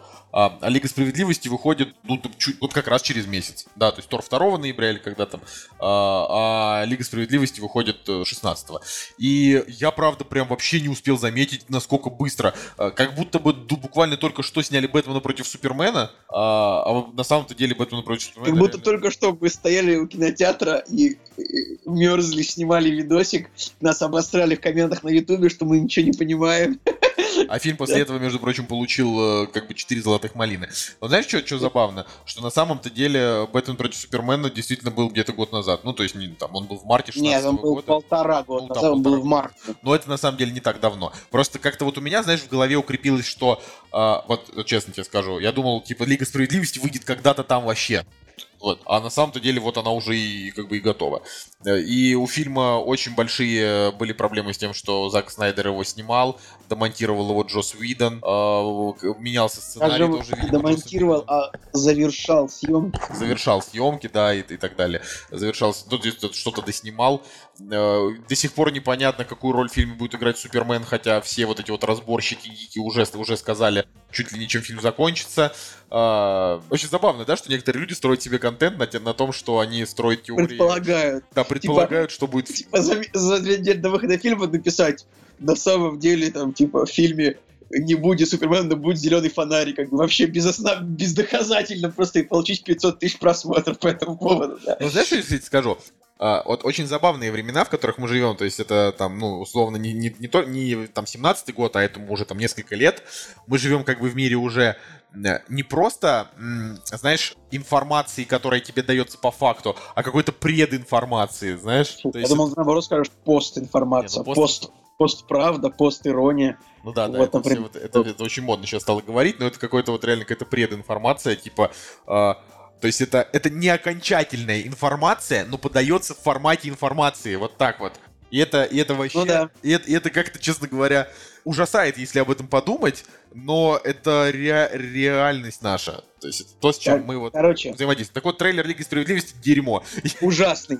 Мы, кстати, не сговаривались. Да, да, У да. нас- И, и самое главное, чем он плох, там абсолютно ужасающие спецэффекты. То есть Ужасный, Просто- хромакей просто ужасный. просто, мне кажется, я Пока- бы лучше нарисовал. в 2017 году, когда вот э, когда есть Blade Runner, да не Blade Runner, а когда Трансформеры 1 были в 2007 году, как бы в 2017 году так. Короче, и самое, вот знаете, чем меня бесит этот фильм уже? То, что там очень много сцен, где на главных героев нападают какие-то вот эти вот рандомные злодеи стрекозы, такие, да, с крыльями. Понимаешь, да, Николай? Да. Я на самом деле просто ненавижу, как бы, когда главных героев, ну, заваливают, типа, ботами. То есть, как бы, болванчиками, злодеями, как бы, которые... ну, Ну, в общем, это, это, это, это ты к тому, что эм, когда, например, в эре Альтрона вместо того, чтобы да, а, устро- да. вместо того, чтобы Альтрон устроил то, что вживил просто, я не знаю, каким-нибудь инвалидом в их, э, искусственные протезы, просто, я не знаю, задачу только убивать. И там Да. вместо того, чтобы устроить просто реально трэш весь- с кровью, на дрались просто с железными, просто с железными болванчиками. А как здесь просто с какими-то ле- летающими какими-то стрекозами. Это да. огромная проблема. Я не понимаю, как вот не понимают этого режиссера до сих пор, что вот это выглядит просто плохо и тупо. Вот чем я люблю Тихоокеанский рубеж? Вот потому что там вот Николай, вот знаешь, что забавно? На- наш подкаст, вот он всегда возвращается к истокам. Вот мы любим Да, 10 да. вещей, и мы обсуждаем только их. Поэтому, наверное, люди нас и слушают, просто потому что они точно знают, что вот они включат подкаст, а там Цигулиев любит фильмы про роботов, Солнышко бомбит просто по любой теме, Женя Москвин любит русское кино. Да. За что я люблю Тихоокеанский рубеж? За то, что вот есть хороший робот, есть злой монстр. Вот они равны. Есть два рав- равных злодея. А вот почему в марвеловских DC фильмах героям нужно постоянно противопоставлять болванчиков? Как бы сотни. Ну, это, Это- понимаешь, как Это бы... было даже в первых «Мстителях». а вот- Тоже да можно без этого обойтись, на самом деле. Это проблема Не, ну просто. понимаешь, а, а- а- а какие варианты? То есть, э, смотри, если мы возьмем любой, вот тыкни абсолютно в любой фильм, когда начинают умирать люди, и это, это уже превращается в рейтинг R. То есть, не- не- Ну, я как- не знаю, ну не люди, ну сделайте вы хоть, не знаю, большого робота. Все же знали, что я это скажу в любом случае. Я не знаю, ну, блин, я не сценарист, вы придумайте что-нибудь еще. Как бы кидать болванчиков на героев — тупость. Это... Я вообще, Я конечно, сопереживаю этому просто. ну да, да, но Мы же все знаем, что как бы Аквамен, там Киборг, Флэш и кто там, и Чудо-женщина, они Бэтмен. раскидают их. И Бэтмен, Бэтмен они их раскидают. Более того, им поможет Супермен, который, скорее всего, Как бы да, в фильме. вот в, темном, вот темный рыцарь, там болванчиков, в принципе, не было почти. То есть там, вот вообще, чем хорош как бы темный рыцарь, то что и, вообще вот Бэтмен Нолан, тем, то, что там как бы Бэтмену приходится бороться именно с, с планом главного злодея всегда. Это очень это хорошая тема, Да, которая, да, когда за- именно с, с как- планом, чем больше, чем со самим да, злодеем. Да. которая иногда как бы забывается, что можно так сделать, как бы, что можно героя заставлять драться с планом хитроумным. ХПП. Хитрый план Путина. Путин всех переиграл, например, вот так вот. да. Многоходовочка. А, да, вер- вернем 2012. Короче, э, этот, как его слово-то, господи, протест, мы, мы просрали протест. Ам, э, насчет Лиги Справедливости, да, в чем, в чем еще вот как бы непонимание мое личное, да, какое-то внутреннее. А я смотрю на постеры, я смотрю на то, как герои между собой взаимодействуют в кадре, да, в этих там, в каких-то вырезанных сценах. Такое ощущение, как будто это фильмы какой-то студии Asylum, но только с известными актерами, потому что вот как между собой смотрятся, допустим, Тор и Халк, они смотрятся гармонично, они сделали Тора похожим не на там древнегреческого бога, а вот такого прям Криса Хенсворта, такого прям пацаку такого своего в доску, а, и поставили рядом с ним такого зеленого чувака, они так между собой взаимодействуют, химия есть, да, как Железный Человек, вот он со всеми взаимодействует прям с химией, если он злится, то он злится, а, с Пауком, да, с Человеком-пауком, с молодым, он по одному себя ведет, с Капитаном Америкой он по-другому себя ведет. Здесь какое-то вообще непонимание, как между собой герои будут взаимодействовать. Галь Гадот сама по себе, она шикарна. А, в фильме «Чудо-женщина» она очень хороша, у нее там есть химия. Здесь, значит, нам показали уже 550 тысяч пятиминутных трейлеров, а, из которых Киборг похож на просто хромакей с куском э, черного лица. Бэтмен вообще никакущий. Аквамен такой, я прыгаю и кидаю копье. Эзер Миллер в роли Флэша такой, всем привет, я умею бегать в уху, да, же это всем круто. привет, я как бы, я, я, я тут ради рафляночек, я тут буду шутить, типа шуточки, о, а ты Бэтмен, ничего себе, ну как бы, вот, Да, да, да, такой Знаешь, герой. И как бы и Галь Гадот, которая, а, ну, после... Ты посмотрел уже «Чудо-женщину», нет? нет, Посмотри «Чудо-женщину», она уже вышла в качестве. То есть вот как бы если в «Чудо-женщине» она, там показали ее становление и то, как она, типа, из такой живенькой, эмоциональной девчульки превратилась а, ну, такую холодную, рассудительную леди, да, взрослую, то есть здесь она уже холодная, рассудительная леди. И к ней вот такого вот интереса Ну, нет, это уже нет развития персонажа. ты как блогеры клевые строишь теории по трейлеру. Все-таки, просто- может быть, фильм еще будет не таким. Короче, я только надеюсь, что он будет не таким. Да, я поддерживаю эту дурацкую историю с прединформацией. Но пока что мне все, что связано с Лигой Справедливости, мне не нравится. И я боюсь. Не, не, несмотря на то, что, опять же, Марвел фильмы я не люблю, я им всем ставлю там шестерки, семерки максимум, а, не считая там последний, э, по- последних Стражей и Стрэнджа, да, эти фильмы мне понравились. Но как бы Марвел, они эм, могут разочаровывать в первую очередь, ну, типа сценариями и банальными сюжетными ходами, да.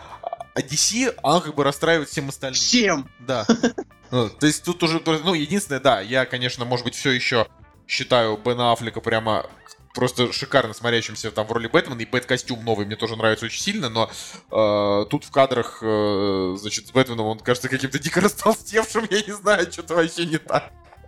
Вот, ну и вообще, типа, берешь любой стоп-кадр, они стоят на каком-то хромаке, и у всех очень Да, плохо да, да. обрезаны Любой волосы. стоп-кадр, они стоят на тупейшем хромаке, просто чтобы это выглядело эпично. Ну, серьезно, Да, ребят. Да, В общем, это, это прямо печально. Как бы я вижу сейчас уже фильм рейтинги там 6,2, нет, 5,6, вот мой про 6,1 на MDB. Э, финальные сборы там 750 миллионов, как бы, и все. Ну вот я, я хотел бы на него, конечно, пойти до первых отзывов, потому что, ну, блин, потому что очень сильно подпортил Бэтмен против Супермена а, то, что его... Нас же, типа, распространили. нас же Уорнера никогда не звали никуда, да? Так это понятно, но я к тому, что а, хотелось бы себя ограничить, но я, естественно, не выдержу и в первый же день полезу и на Метакритик, и на Кинопоиск, и рецензии все читать. Я уже, когда буду идти, у меня уже будет четко сформированная позиция, должен мне понравиться фильм или не должен. Ну да. Ох, да, жаль, пресс-показы нельзя делать для просто тех, кто этого хочет. Типа, дайте мне фильм без информации. Ладно, следующий трейлер. Тихоокеанский рубеж восстания. А, ну, я просто отдам тебе это. Просто забирай. Короче, Тихоокеанский рубеж 2, мне кажется, это какая-то дикая история о том, как вот можно, э, как вот можно все просрать, что вот можно было не просрать, да? Потому что первый фильм, ну, как бы получился для некоторых людей культовым, то есть вот люди, которые любят такое кино, они его посмотрели, им он понравился, они очень ждали вторую часть, но почему-то трейлер второй части выглядит как Power Rangers. Я не знаю, нам показывают сразу пять, э, пять егерей, больших роботов, как бы, которые выглядят несерьезно абсолютно. То есть вот первый фильм, чем он был хорош, там была такая гнетущая атмосфера того, что роботы довольно неповоротливые, а монстры очень опасные, как бы. А тут как-то вот роботы бегают быстро, как-то они оказываются в них за секунду, и монстры какие-то... И, короче, я очень ржу с того, что там как бы сняты фильмы, фильмы в городах, то, что там типа четыре робота бегут по городу. Создатели фильма реально думают, что есть такие города, вот, в которых вот можно просто пробежать четырем роботам по какой-то улице. Понимаешь, да? Ты помнишь? Да, да. Типа, ну, нет, в городах нет столько пустого пространства. Короче, вся атмосфера дико, дико просто потеряна. Как бы, так что пока что... Но фильм выйдет не скоро, в марте, насколько я помню. Так что пока все же не, мы не будем делать предвыводы. Дождемся пост правды. Пост правды, да. Ну, Ну, или, или все-таки правды. Знаешь, ну, Но все-таки жалко, что Боега... Жалко, что они заменили Чарли Ханома Боега. Это провал, я считаю. А, а тут не будет, да, вообще Чарли Ханом? Абсолютно не Ну, будет. На самом деле, как бы оно может быть, конечно, и жаль, да. С другой стороны, как бы, да и Чарли Ханом-то не, не делал Тихоокеанский рубеж. Ну, то есть, Ну, я согласен, я с тобой согласен, но, по крайней мере, он не был идиотом, который говорит, что, то, что в «Игре престолов» что-то мало черных актеров. да, это факт. Теперь нам еще терпеть с ним, блин, его Я- гейского я- персонажа в Звездных войнах. Мне, я, мне понравился один комментарий, я где-то прочитал его. А, там было написано просто коротко. «М, Боега оказался мудаком. Жаль. Это вот, вот все, что я могу о нем сказать, серьезно. Да. Да, а, значит, э, следующая новость. Я, я просто, я могу подключиться с тем, что э, я не являюсь фанатом первого Тихоокеанского рубежа, но отношусь э, как бы спокойно к тому, что все его любят. А, основная проблема, как по мне, э, просто в том, что не нужно было отдавать кому-то другому снимать этот фильм. Есть такой человек, как, блин, Гильермо Дель Торо, и дайте вашу мать Гильермо Дель Торо снимать то, что надо. Но у Гильермо какие-то какие свои расклады. Он просто снимает какое-то свое кино, э, как бы и без логики, понимаешь, да, вот просто просто снимает. Ладно, следующая новость. Возвращаемся к Галь Гадот. Возвращаемся к Галь Гадот. А, Она, значит, сыграет в драме, э, которая расскажет историю бывшего нацистского капитана, который возвращается на руины послевоенной Германии, чтобы подчистить, подчистить собственные грешки весьма Блин, ты, оригинальным ты, ты, образом. ты чё, ты серьезно выбрал такую новость для рассказа в кактусе? Это, это же это неинтересно. Не, я просто хотел сказать о том, что вот в таком вот странном фильме будет, будет сниматься Галь Гадот. Э, и это, наверное, хорошо, потому что она клевая, и пусть она вообще везде снимается. Она молодец. Но она, правда, классная. Типа, очень прикольно, как э, женщина в 32 года э, стала звездой, э, будучи до этого просто израильской моделью, которая при этом э, что-то израильская модель. Но она играла в «Форсаже». Не, я, ну да, она играла в Форсаже, это ее что ли, дебют или что-то вроде такого. А, я- я- нет, я хотел сказать о том, что а, она э, израильская модель, э, типа служившая в армии. Вот. И она даже в конкурсе участвовала, типа, среди моделей, которые еще являются военными. Вот, так что вот то, что сейчас она такая, знаешь, вся такая из себя няша, это очень странно. Ну, потому Ну, что... она как бы мисс Израиль какого-то года, также она представляла Израиль в конкурсе Мисс Вселенная. Я вообще считаю, что такие люди не должны в кино сниматься. Ну, мне кажется, как бы... Блин, ну она крутая. Ну, ну зачем такие красивые актеры, как бы, которые такие красивые? Ну, Они должны... Что, что они должны делать? Они должны просто сидеть в своем доме и как бы лелеять свою красоту, смотреться в зеркало? Я не знаю. Нет, ну, я, я, я не о том... ну, я не... Нет, скорее просто... Потому что нельзя быть на свете красивой такой. Ты об этом? Короче, я не смог сформулировать мысль. В общем, Галь Гадот, она, она как бы красивая, но она типа не настолько красивая, чтобы вообще охренеть. Просто еще одна Блин, красивая типа, я. Мне В графе лучшие фильмы, типа «Форсаж 5», «Форсаж 7», «Форсаж 6», лучшие сериалы «Красавцы», ну, типа «Антураж». Николай, а, ты- а ты, а ты считаешь Джину Карана э, го- горячей теточкой или нет? Но она какая-то разная бывает. Она в, в- в одном фильме она мне понравилась, в другом нет. В принципе, скорее, скорее нет уже. Она какого-то мужика превратилась в огромного, отвратительного. То есть она напоминает немножко, она как какой-то вин... Она похожа на Дуэйна Джонсона. например. Да. Да, это, это- это смешно. Короче, а, следующая новость. Году в 2005 она была хороша. Кто? Джина Карана? А, значит, следующая новость. А, если кто-то помнит, а может быть кто-то и не помнит, я работал в настольных играх, я об этом когда-то рассказывал, и есть одна такая настольная игра «Колонизаторы». Я ее очень люблю, она крутая, всем советую, но как бы, на самом деле, глупо ее советовать, потому что это типа одна из самых популярных игр в мире.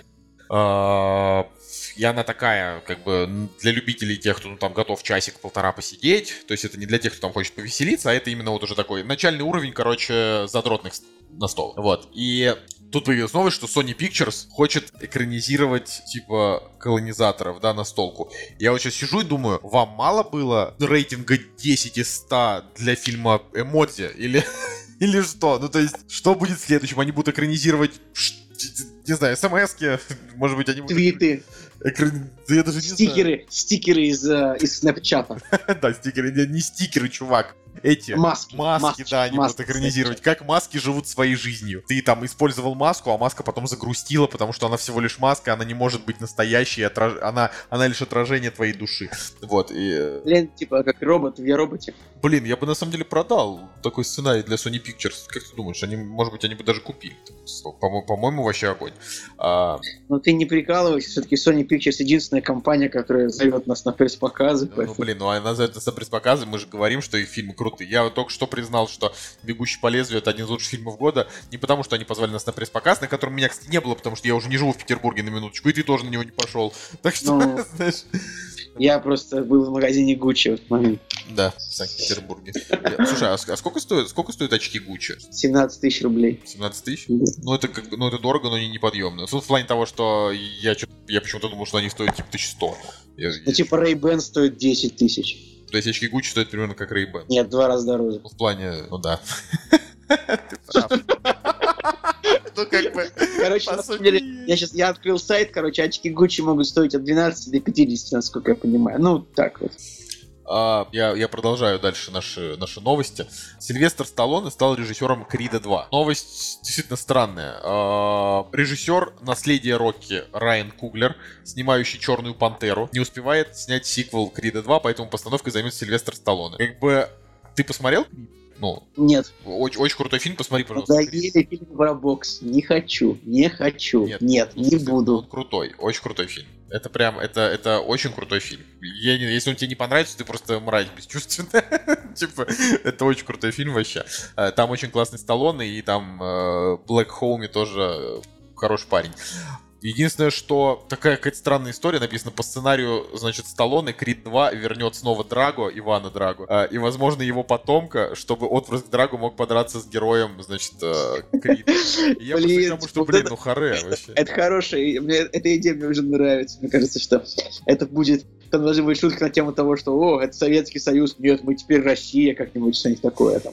Я просто тут скорее о том, что а, Блин, это наверняка будет такой же хороший фильм, как и Крид, ну, то есть я уверен. А, Единственное, что как-то вот, знаешь, иногда Голливуд идет в сторону упрощения и не оригинальничает, и получается плохо, иногда хорошо, но вопрос все-таки в том, где, господа, оригинальные идеи. Вот назови мне, Николай, может быть, а, это чтобы, значит, Антон написал в описании а, Николай Солнышко об оригинальных идеях. А, Значит, Ни- Ник- Николай, вот скажи мне, пожалуйста, какие фильмы за последние там пять лет были прям оригинальные? Вот скажи, мне просто интересно, вот были ли тебя... Прочь. Окей, это первый, еще. Ну, прочь действительно оригинальный, согласен. Я прям согласен с тобой. Но тоже, знаешь, как бы оригинальный, но были уже комедийные, э, типа стебовые ужастики. Просто прочь он интересен именно вот этим обратным расизмом. Это да, это интересно. Еще.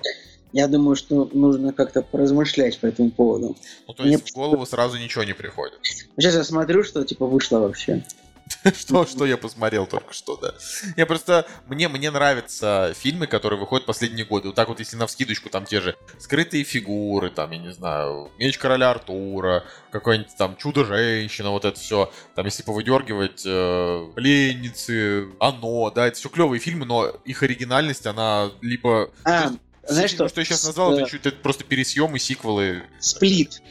Но вот Сплит, он не оригинальный. Он э, просто, он продолжает, как бы, он продолжает мифологию Найта Шьямалана, который уже 20 лет. Знаешь, оригинальное кино, это вот, например, допустим, э, можно было бы сказать, что Дюнкерк это оригинальное кино, но оно настолько оригинальное, что плохое. Поэтому... То есть это оригинальный военный фильм. Типа военный фильм с точки зрения непонятно... с- короче, с разных точек зрения, который как бы не дает нам никакой информации, он просто показывает нам кадры. Да, вот можно сказать, что Дюнкерк оригинальный, но он, эм, на мой взгляд, не, не- в общем, не крутой оригинальный фильм.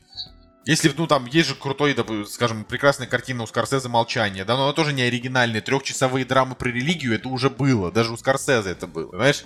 И вот что? Ну, значит, это, это значит, что вот именно оригинальности ее нет.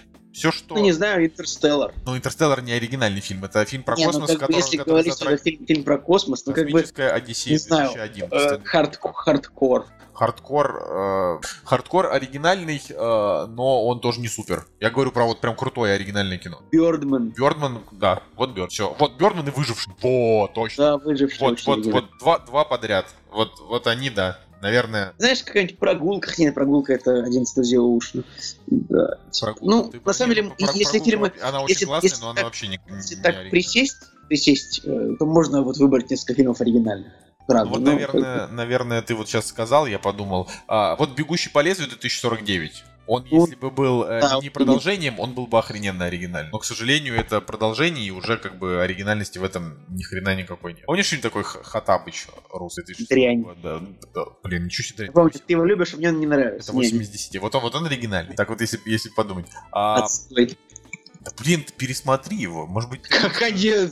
Сейчас только штаны подтяну и пересмотрю, да-да-да. Так а в чем? Ну в смысле? Может быть он тебе сейчас тогда не понравился, а сейчас понравился. А, блин, любое русское кино, снятое в то время, как бы, оно вот, оно не про, оно через два года уже устарело, а Слушай, ему 15 лет уже, фильму, Слушай, 10. ты представляешь, у меня фильм «Бармен», а, где играет Виталий Гагунский. Знаешь, ну это Кеша, что ли, или как там его из этого, из универа. У меня ему стоит оценка 5 из 10, но я его не смотрел. Кинопоиск постоянно ломают, оценки ставят непонятные, Очень, непонятные. Очень, очень Жесткая тема. Ну вот, в общем, очень грустно. А, Я, кстати, то, что сегодня я уже сказал про фильм «Парни со стволами». Вот, кстати, это один из таких вот фильмов, который а, по трейлеру думаешь, будто это комедия, а на самом деле это такое просто очень интересный, очень интересная история, необычная. Вот э, оригинальности в нем нет, но история интересная. Вот ее обязательно посмотрите. Это то, что я могу сказать. Давай э, с- к следующей новости. Э, а, это короткой строкой. Сериал «Мистер Мерседес», про который я рассказал в прошлый, э, в прошлом выпуске подкаста, получил второй сезон. А, И, э, ну, однозначно так и должно было быть. Потому что у Стивена Кинга про персонажа как минимум три книги про персонажа этого. А, и э, вот такие дела. Да, Ты молчишь. Ну, типа 7,4 рейтинг у него на... Не, ну там очень крутой Глисон. Мы с Настей посмотрели три серии. Глисон прекрасен. Вот. А, я вот, кстати, сейчас за- задумался о том, что вот Мистер Мерседес продлили на второй сезон, и я не испытываю на эту тему никаких эмоций. А вот то, что Рик и Морти следующий выйдет через два года, вот это, конечно, вообще неприятно. То есть, ты понимаешь, мне уже будет 27, когда выйдет следующий Рик и Морти. А когда выйдет пятый сезон, мне будет уже, уже около 30. Ну ладно, мне сейчас 27, типа, Ну, не такой плохой возраст. А я не Главное, говорю, что он плохой, просто мне сейчас 25 Да. еще. кому 20, кому 27, ставьте лайк в комментариях. Типа, 27 лет. Отлично. Йоу. Ам, предпоследняя новость сегодня.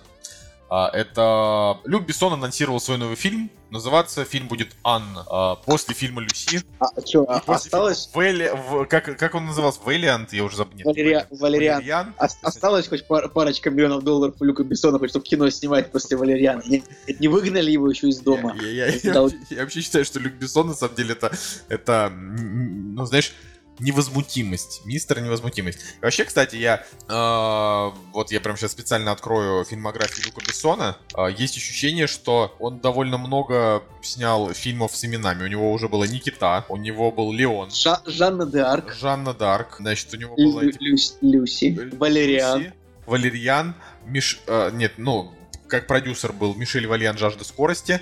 А, еще, насколько я помню, он снял фильм э, «Приключения Адель». Артур и война двух миров. Артур и месть Артур и Бурдалака. месть Будалака.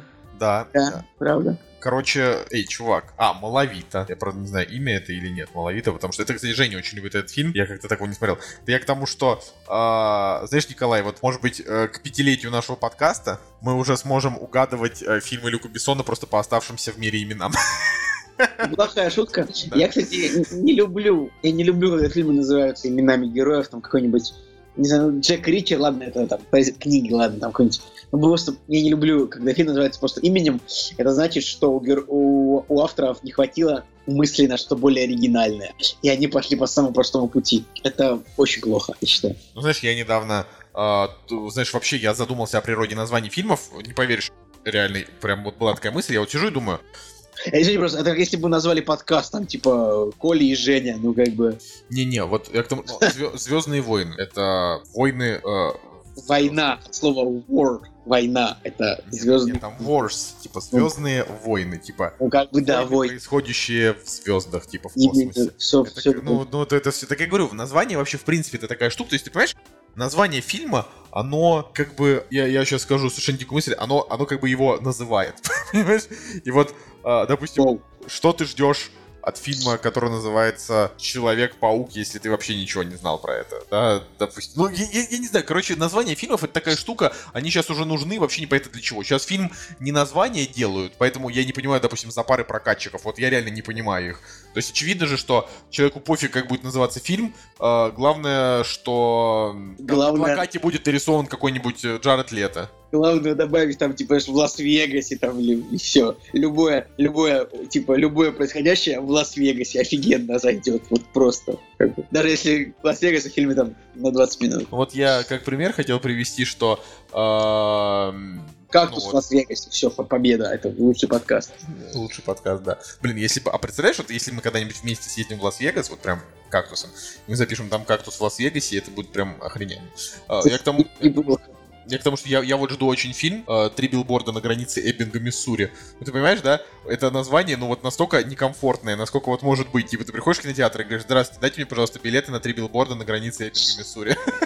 Я, я бы на месте, как бы, авторов, ну, на, на месте прокатчиков просто назвал бы «Три билборда на границе», например. Или «Три билборда» просто. Ну, вот у нас было бы ну, проще. Это, ну, это... Потому что все равно, слушай, все равно у фильма будет не очень много экранов, как бы там пофигу будет. На него пойдут те, кто знает, что это за фильм, или те, кто случайно зайдут. Поэтому им уже будет все равно, что это за фильм. Как же я, вашу мать, хочу его посмотреть уже. Я просто не могу, не могу. Типа, у него там высочайшие рейтинги.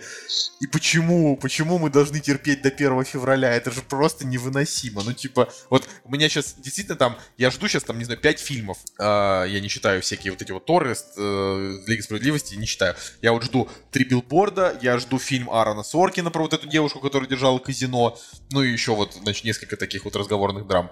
И они все выходят хрен вообще знает когда. Ну, в Америке он выходит 7 октября. Да, то есть, э, э, уже вышло 6 дней назад. Вообще 4 сентября. То есть, нет, нет, 22 Короче, ну, посмотри график премьер, там почему-то в Америке 10 раз указано с разными датами. Ну, это, типа, какие-то, может быть, пресс-показы, и они тоже там указываются. Ну, на поиск, в общем, вперед по этому поводу. Кстати, вот э, очень интересно, тут какие-то новости, значит, на Кинопоиске о том, что сделано в Америке, по которому мы уже обсуждали, не появится в залах синема парка Формулы кино. Да, это очень смешной скандал на тему того, что Рамблер при покупке билетов ставит 10% наценку. Компания Universal, значит, захотела, чтобы она получила деньги за наценку. Ну, короче, самая дебильная история, которая только может быть. Кстати, я вот тебе так... Подожди, если не будет в синема-парке и формуле кино... Ну, посмотришь, не знаю, в Каро. Так, э, подождите-ка. Так, блин, а где же я найду кору? Да, ладно, пошло. Ну. В общем, э, это, это все довольно тупая тема, но я тебе хочу сказать, Нет, что... На самом деле, ребят, извините, просто вот причиной этой истории стала комиссия в 10%, которую берет сервис по покупке билетов Яндекс Касса. А, как бы... А, да, что это я бред сказал? Рамблер Касса. Как бы холдинг Рамблер, как бы Синема Парк, Формула Кино, они как бы одному человеку принадлежат. И как бы получается, что берется 10% комиссия за покупку билетов онлайн. Вы вообще можете себе представить какой-то пещерный век просто? Брать дополнительную комиссию за покупку чего-то онлайн. Это... Подожди, так это а как ты, вообще? Это ты, вообще ты, как? как будто, ну ты просто удивляешься таким очень странным вещам. А, там была тема, ты когда-то в одном из выпусков, может быть, месяца три назад, а, ты удивлялся, что, значит, а, киноафиша, да, сайт, он а, это при покупке... Есть, это и есть Рамблер Касса, да. А, там... Ну, неважно, короче, вот киноафиша, Рамблер Касса, да, берет 10% сверху за покупку билетов, когда вот э, через кинопоиск можно купить без комиссии. Нельзя. Я уже в течение там двух месяцев комиссия тоже берется 10%. То есть я вот, например, э, еду когда в кинотеатр, я обычно по пути просто покупаю билет, покупал раньше Короче. в кинопоиске, просто Apple Pay нажал, э, да, да, да. Палец, и все. И все, сейчас тоже стали брать 10%, я бомбанул и больше не покупаю. Но не везде. Все равно как бы вот в Каро я как бы не это самое ничего не рекламирую, но, например, все еще типа... Каро это самая убитая сеть кинотеатров вообще в России просто, убогая, понимаешь, э, где залы просто не чинят десятилетиями, стулья проваливаются, рекламу показывают по 40 минут, вообще. Ну, я... короче, короче, вот я открыл приложение Киноход, которое, в принципе, я уже рекламировал, но не потому, что меня кто-то занес, к сожалению, а просто потому, что оно не берет комиссию. Вот я, значит, а киноход, открыл... киноход не берет комиссию, да? Вот я открыл, значит, и как бы, как ни странно, вот из-за того, что, значит, Рамблер хочет брать комиссию, то в этом приложении можно купить только вот в этом приложении можно в Cinema Star можно купить, как ни странно, да. Я что, можно что, купить в Коро. Там, там не во всех кинотеатрах работает. Да, не во всех, но нужно, значит, это проверять. Вот в Аврору, в Аврору нельзя купить. В Пик можно, например. Или нельзя? Я сейчас, я сейчас смотрю, например, ну, Москва, да, э, допустим, расписание на субботу. Э, Каро, Каро, Каро, кинотеатр 5 звезд и всякие, а, а, один, ну, знаешь, как это бывает? Одна, ну, слово-то, господи, в общем, сингловые кинотеатры. Однозальные. Однозальные, да, то есть э, ну, плохо, значит, сделано в Америке, сборы ожидают не очень крутые. Вот. Но я вообще, честно говоря, я реально не понимаю, почему э, сервисам не платят 10% кинотеатры за то, что покупают люди билеты онлайн, а люди платят эти 10%. Этого, это просто реально очень... То есть для кого это было сделано? Почему они сначала не брали 10%, а потом стали брать. Для чего? Для того, чтобы приучить людей брать так, а потом, типа, когда они берут два билета и платят за них 800, еще сверху 80 накидывали? Я сейчас доподлинно пытаюсь все-таки выяснить, где можно купить билеты, чтобы не, не доплачивать. Это, вот я... Николай, в кинотеатре в очереди. Нет, Стоишь? нет, я тебе говорю, значит, смотри, на Яндексе можно купить без комиссии. Вот это не, это не реклама, это вот соточка открываете Яндекс, пишете, типа, купить билеты в кино, он там выдает, типа, афиша яндекс.ру. Это вот нормальный рабочий сервис без наценки. Потом дальше приложение Киноход. Можно купить без наценки. Друзья, мы должны все бойкотировать как бы по онлайновую покупку с наценкой, потому что это каменный век доплачивать за что-то онлайн. Это вообще как? Я, я просто в шоке. Ладно. А, последняя новость на сегодня. Просто мы, мы на самом деле мы с тобой новости обрываем реально на ходу. То есть вот ты, ты вообще помнишь, какая была новость пред, вот предыдущая? Ты уже забыл? Нет. Это новость. Люк Бессон променял, значит, а, Лю, Люси на Анну. И как бы вот мы начали уже и забили. Последняя новость — это трейлер восьмой части Звездных войн, Последние джедаи. Вот. И эм, интересно было то, что режиссер фильма сказал типа, у себя в Твиттере не смотрите этот трейлер, потому что он, он типа, будет крутой, но не смотрите, а потому что там, типа, слишком много всего. И я хочу сказать, это реально очень крутой трейлер. Там есть интрига, там, э, там, там показали практически, видимо, все основные конфликты фильма, что, вероятнее всего, давай вот сейчас это, я поиграю в э, пред, прединформацию. Uh, вероятнее всего, Лею убьет снова, значит, сынок. Как ну, потому что, как бы, актриса умерла, ее не оставить. Уже. Да, как бы, и они, видимо, решили просто добавить персонажу Адама Драйвера еще больше злости. Значит, э, этот, Нига и Оскар Айзек уже будут никому не нужны. То есть, потому что это их э, Blue Love Story. Ну, типа, вряд ли кому-то будет интересно реально их, их развитие их отношений на фоне того, какая там драма происходит, на фоне того, что выпиливают просто всех любимых главных героев, это вообще жестко. Вот. Э, и, конечно, это основная история в том, что у нее какая-то невозможная сила, э, кадр, где она говорит, я, типа, хочу, ну, как, как, как она говорит, Николай? Типа... Я забыл, я Ну, в общем, что-то, что-то вроде я хочу там найти того, кто, кто, типа, не знаю, возьмет меня под крыло, и ей Адам Драйвер как бы протягивает руку, да, но непонятно, эта сцена а, то есть вот то, что она протягивает ему руку. Да, это непонятно, это сцене. один ли эпизод, одна ли это сцена или разные. Да, ну, то есть, может быть, они просто всех прокрутили э, на одном месте, и э, типа они так сделали, чтобы люди думали, что Рэй предложит Короче, да, а ребят, я, всех, я, я обманул формулу кино и в Cinema Star нигде не, не купить билеты онлайн без наценки. Вот, так что... Так что все, Николай, покупаем билеты только стоя в очередях. Но в другие с этим можно все Ну, короче, не, неприятно, неприятно. Давай, Николай, отреагируй, пожалуйста, как-нибудь на последнюю новость. Звездные войны. А, странно. Очень крутой трейлер. Мне понравилось то, что я, ну, я, как, как бы, я думал, что это будет пересъемка пятой части, но как бы как, шест, э, как седьмая часть получилась пересъемкой четвертой, то я думал, что восьмая будет пересъемкой пятой. Но нет, кажется, что другое все-таки. И реально выглядит очень оригинально сюжет. Пока что. Но он не выглядит оригинально, он просто... Не знаю, что он тебе показался оригинальным, по-моему, все ровным счетом то же самое. Ну, Если ты хотя, помнишь... бы, хотя бы он происходит не целиком на снежной планете. Ты помнишь? Э, нет, вообще, вот смотри, так-то на минуточку вспомни, что было в пятой части. В люке как бы начала открываться темная сторона, возможная, то есть о, его начало колбасить типа, переходит ли он на темную сторону или все-таки нет. И Дарт Вейдер такой ему, типа, я твой отец, и прими темную сторону. И здесь абсолютно та же самая история, правда, непонятно, чей, чей все-таки отец э, в, данной, да, в, в данной части будет Люк, да, а, и э, тут просто показывают о том, что вот это вот, ну, персонаж этой девочки, да, теперь будет разрываться между темной и светлой стороной, правда, я вообще не понимаю, как можно а, разрываться между темной и светлой стороной, когда ты стал джедаем, типа, ровно 5 минут назад. 5 минут назад? Да. Ну, и как бы, они очень сильно отступают от канона. Вообще, как бы, нельзя драться на мече, если ты не джедай, но бояга как-то смог. Вроде бы нельзя управлять силой, если ты не знаешь об этом, но как-то Рей смогла. Если твои предки пережили рабство, значит, с лазерным мечом ты как-нибудь управишься, я так считаю. Да, типа того. Главное, чтобы побольше чернокожих актеров в сериалы вставляли после этого. Да, да, и чтобы в «Игре престолов» э, в итоге во главе встал какой-нибудь чернокожий. Кстати, э, знаешь, я иногда замечаю фильмы, э, в которых ну, вообще нету титульных, ну, допустим, в «Бегущем по лезвию» вообще не было чернокожих, там типа...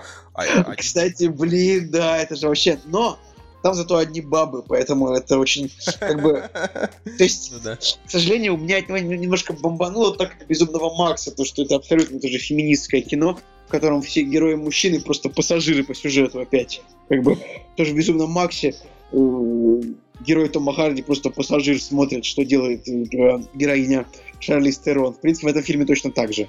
По большому счету, главного героя направляют э, женщины просто в разные стороны и все ну как, все равно что-то интересное там происходит. Ну, в плане и мужчины тоже на многое влияют. Ладно, я просто думаю, что вот второй фильм, то, что там одни женщины в главных ролях, как бы на них весь акцент, это просто извинение за первую часть, в которой э, герой Харрисона Форда вероломно просто стрелял всех женщин, просто даже без разбора. Просто видит женщину, стреляет. Просто женщина, бах, женщина, вот. Окей. А, ну, в общем, на этом, на всем мы сегодняшний выпуск закончим. На самом деле мы с Николаем э, записываемся уже в районе трех часов, но выпуск, наверное, где-то будет на час двадцать. Как всегда, на 85 минут. Да. Вот. Э, и Настя сделает его динамичным, так что наши все зевы, вейпы, чихание и сморкание вы не услышите. Ребят, вы простите, я записывался больным чуть-чуть, и, как всегда, нес чушь и старался ее не расплескать, потому что хорошо только полная чушь. А? А? А? В общем, вот. Да. Друзья, обязательно отреагируйте на опрос в группе, который, может быть, будет, может, не будет по поводу главного героя «Бегущего по лезвию». Обязательно посмотреть «Бегущего по лезвию 1», «Бегущего по лезвию 2», как я вот инструкцию где-то в начале выпуска прочитал, и все будет хорошо, короче. Да, а с вами был Николай Солнышко. И Николай Цугулиев. И вы не знаете, кто из нас репликант. Кактус подкаст. Всем пока.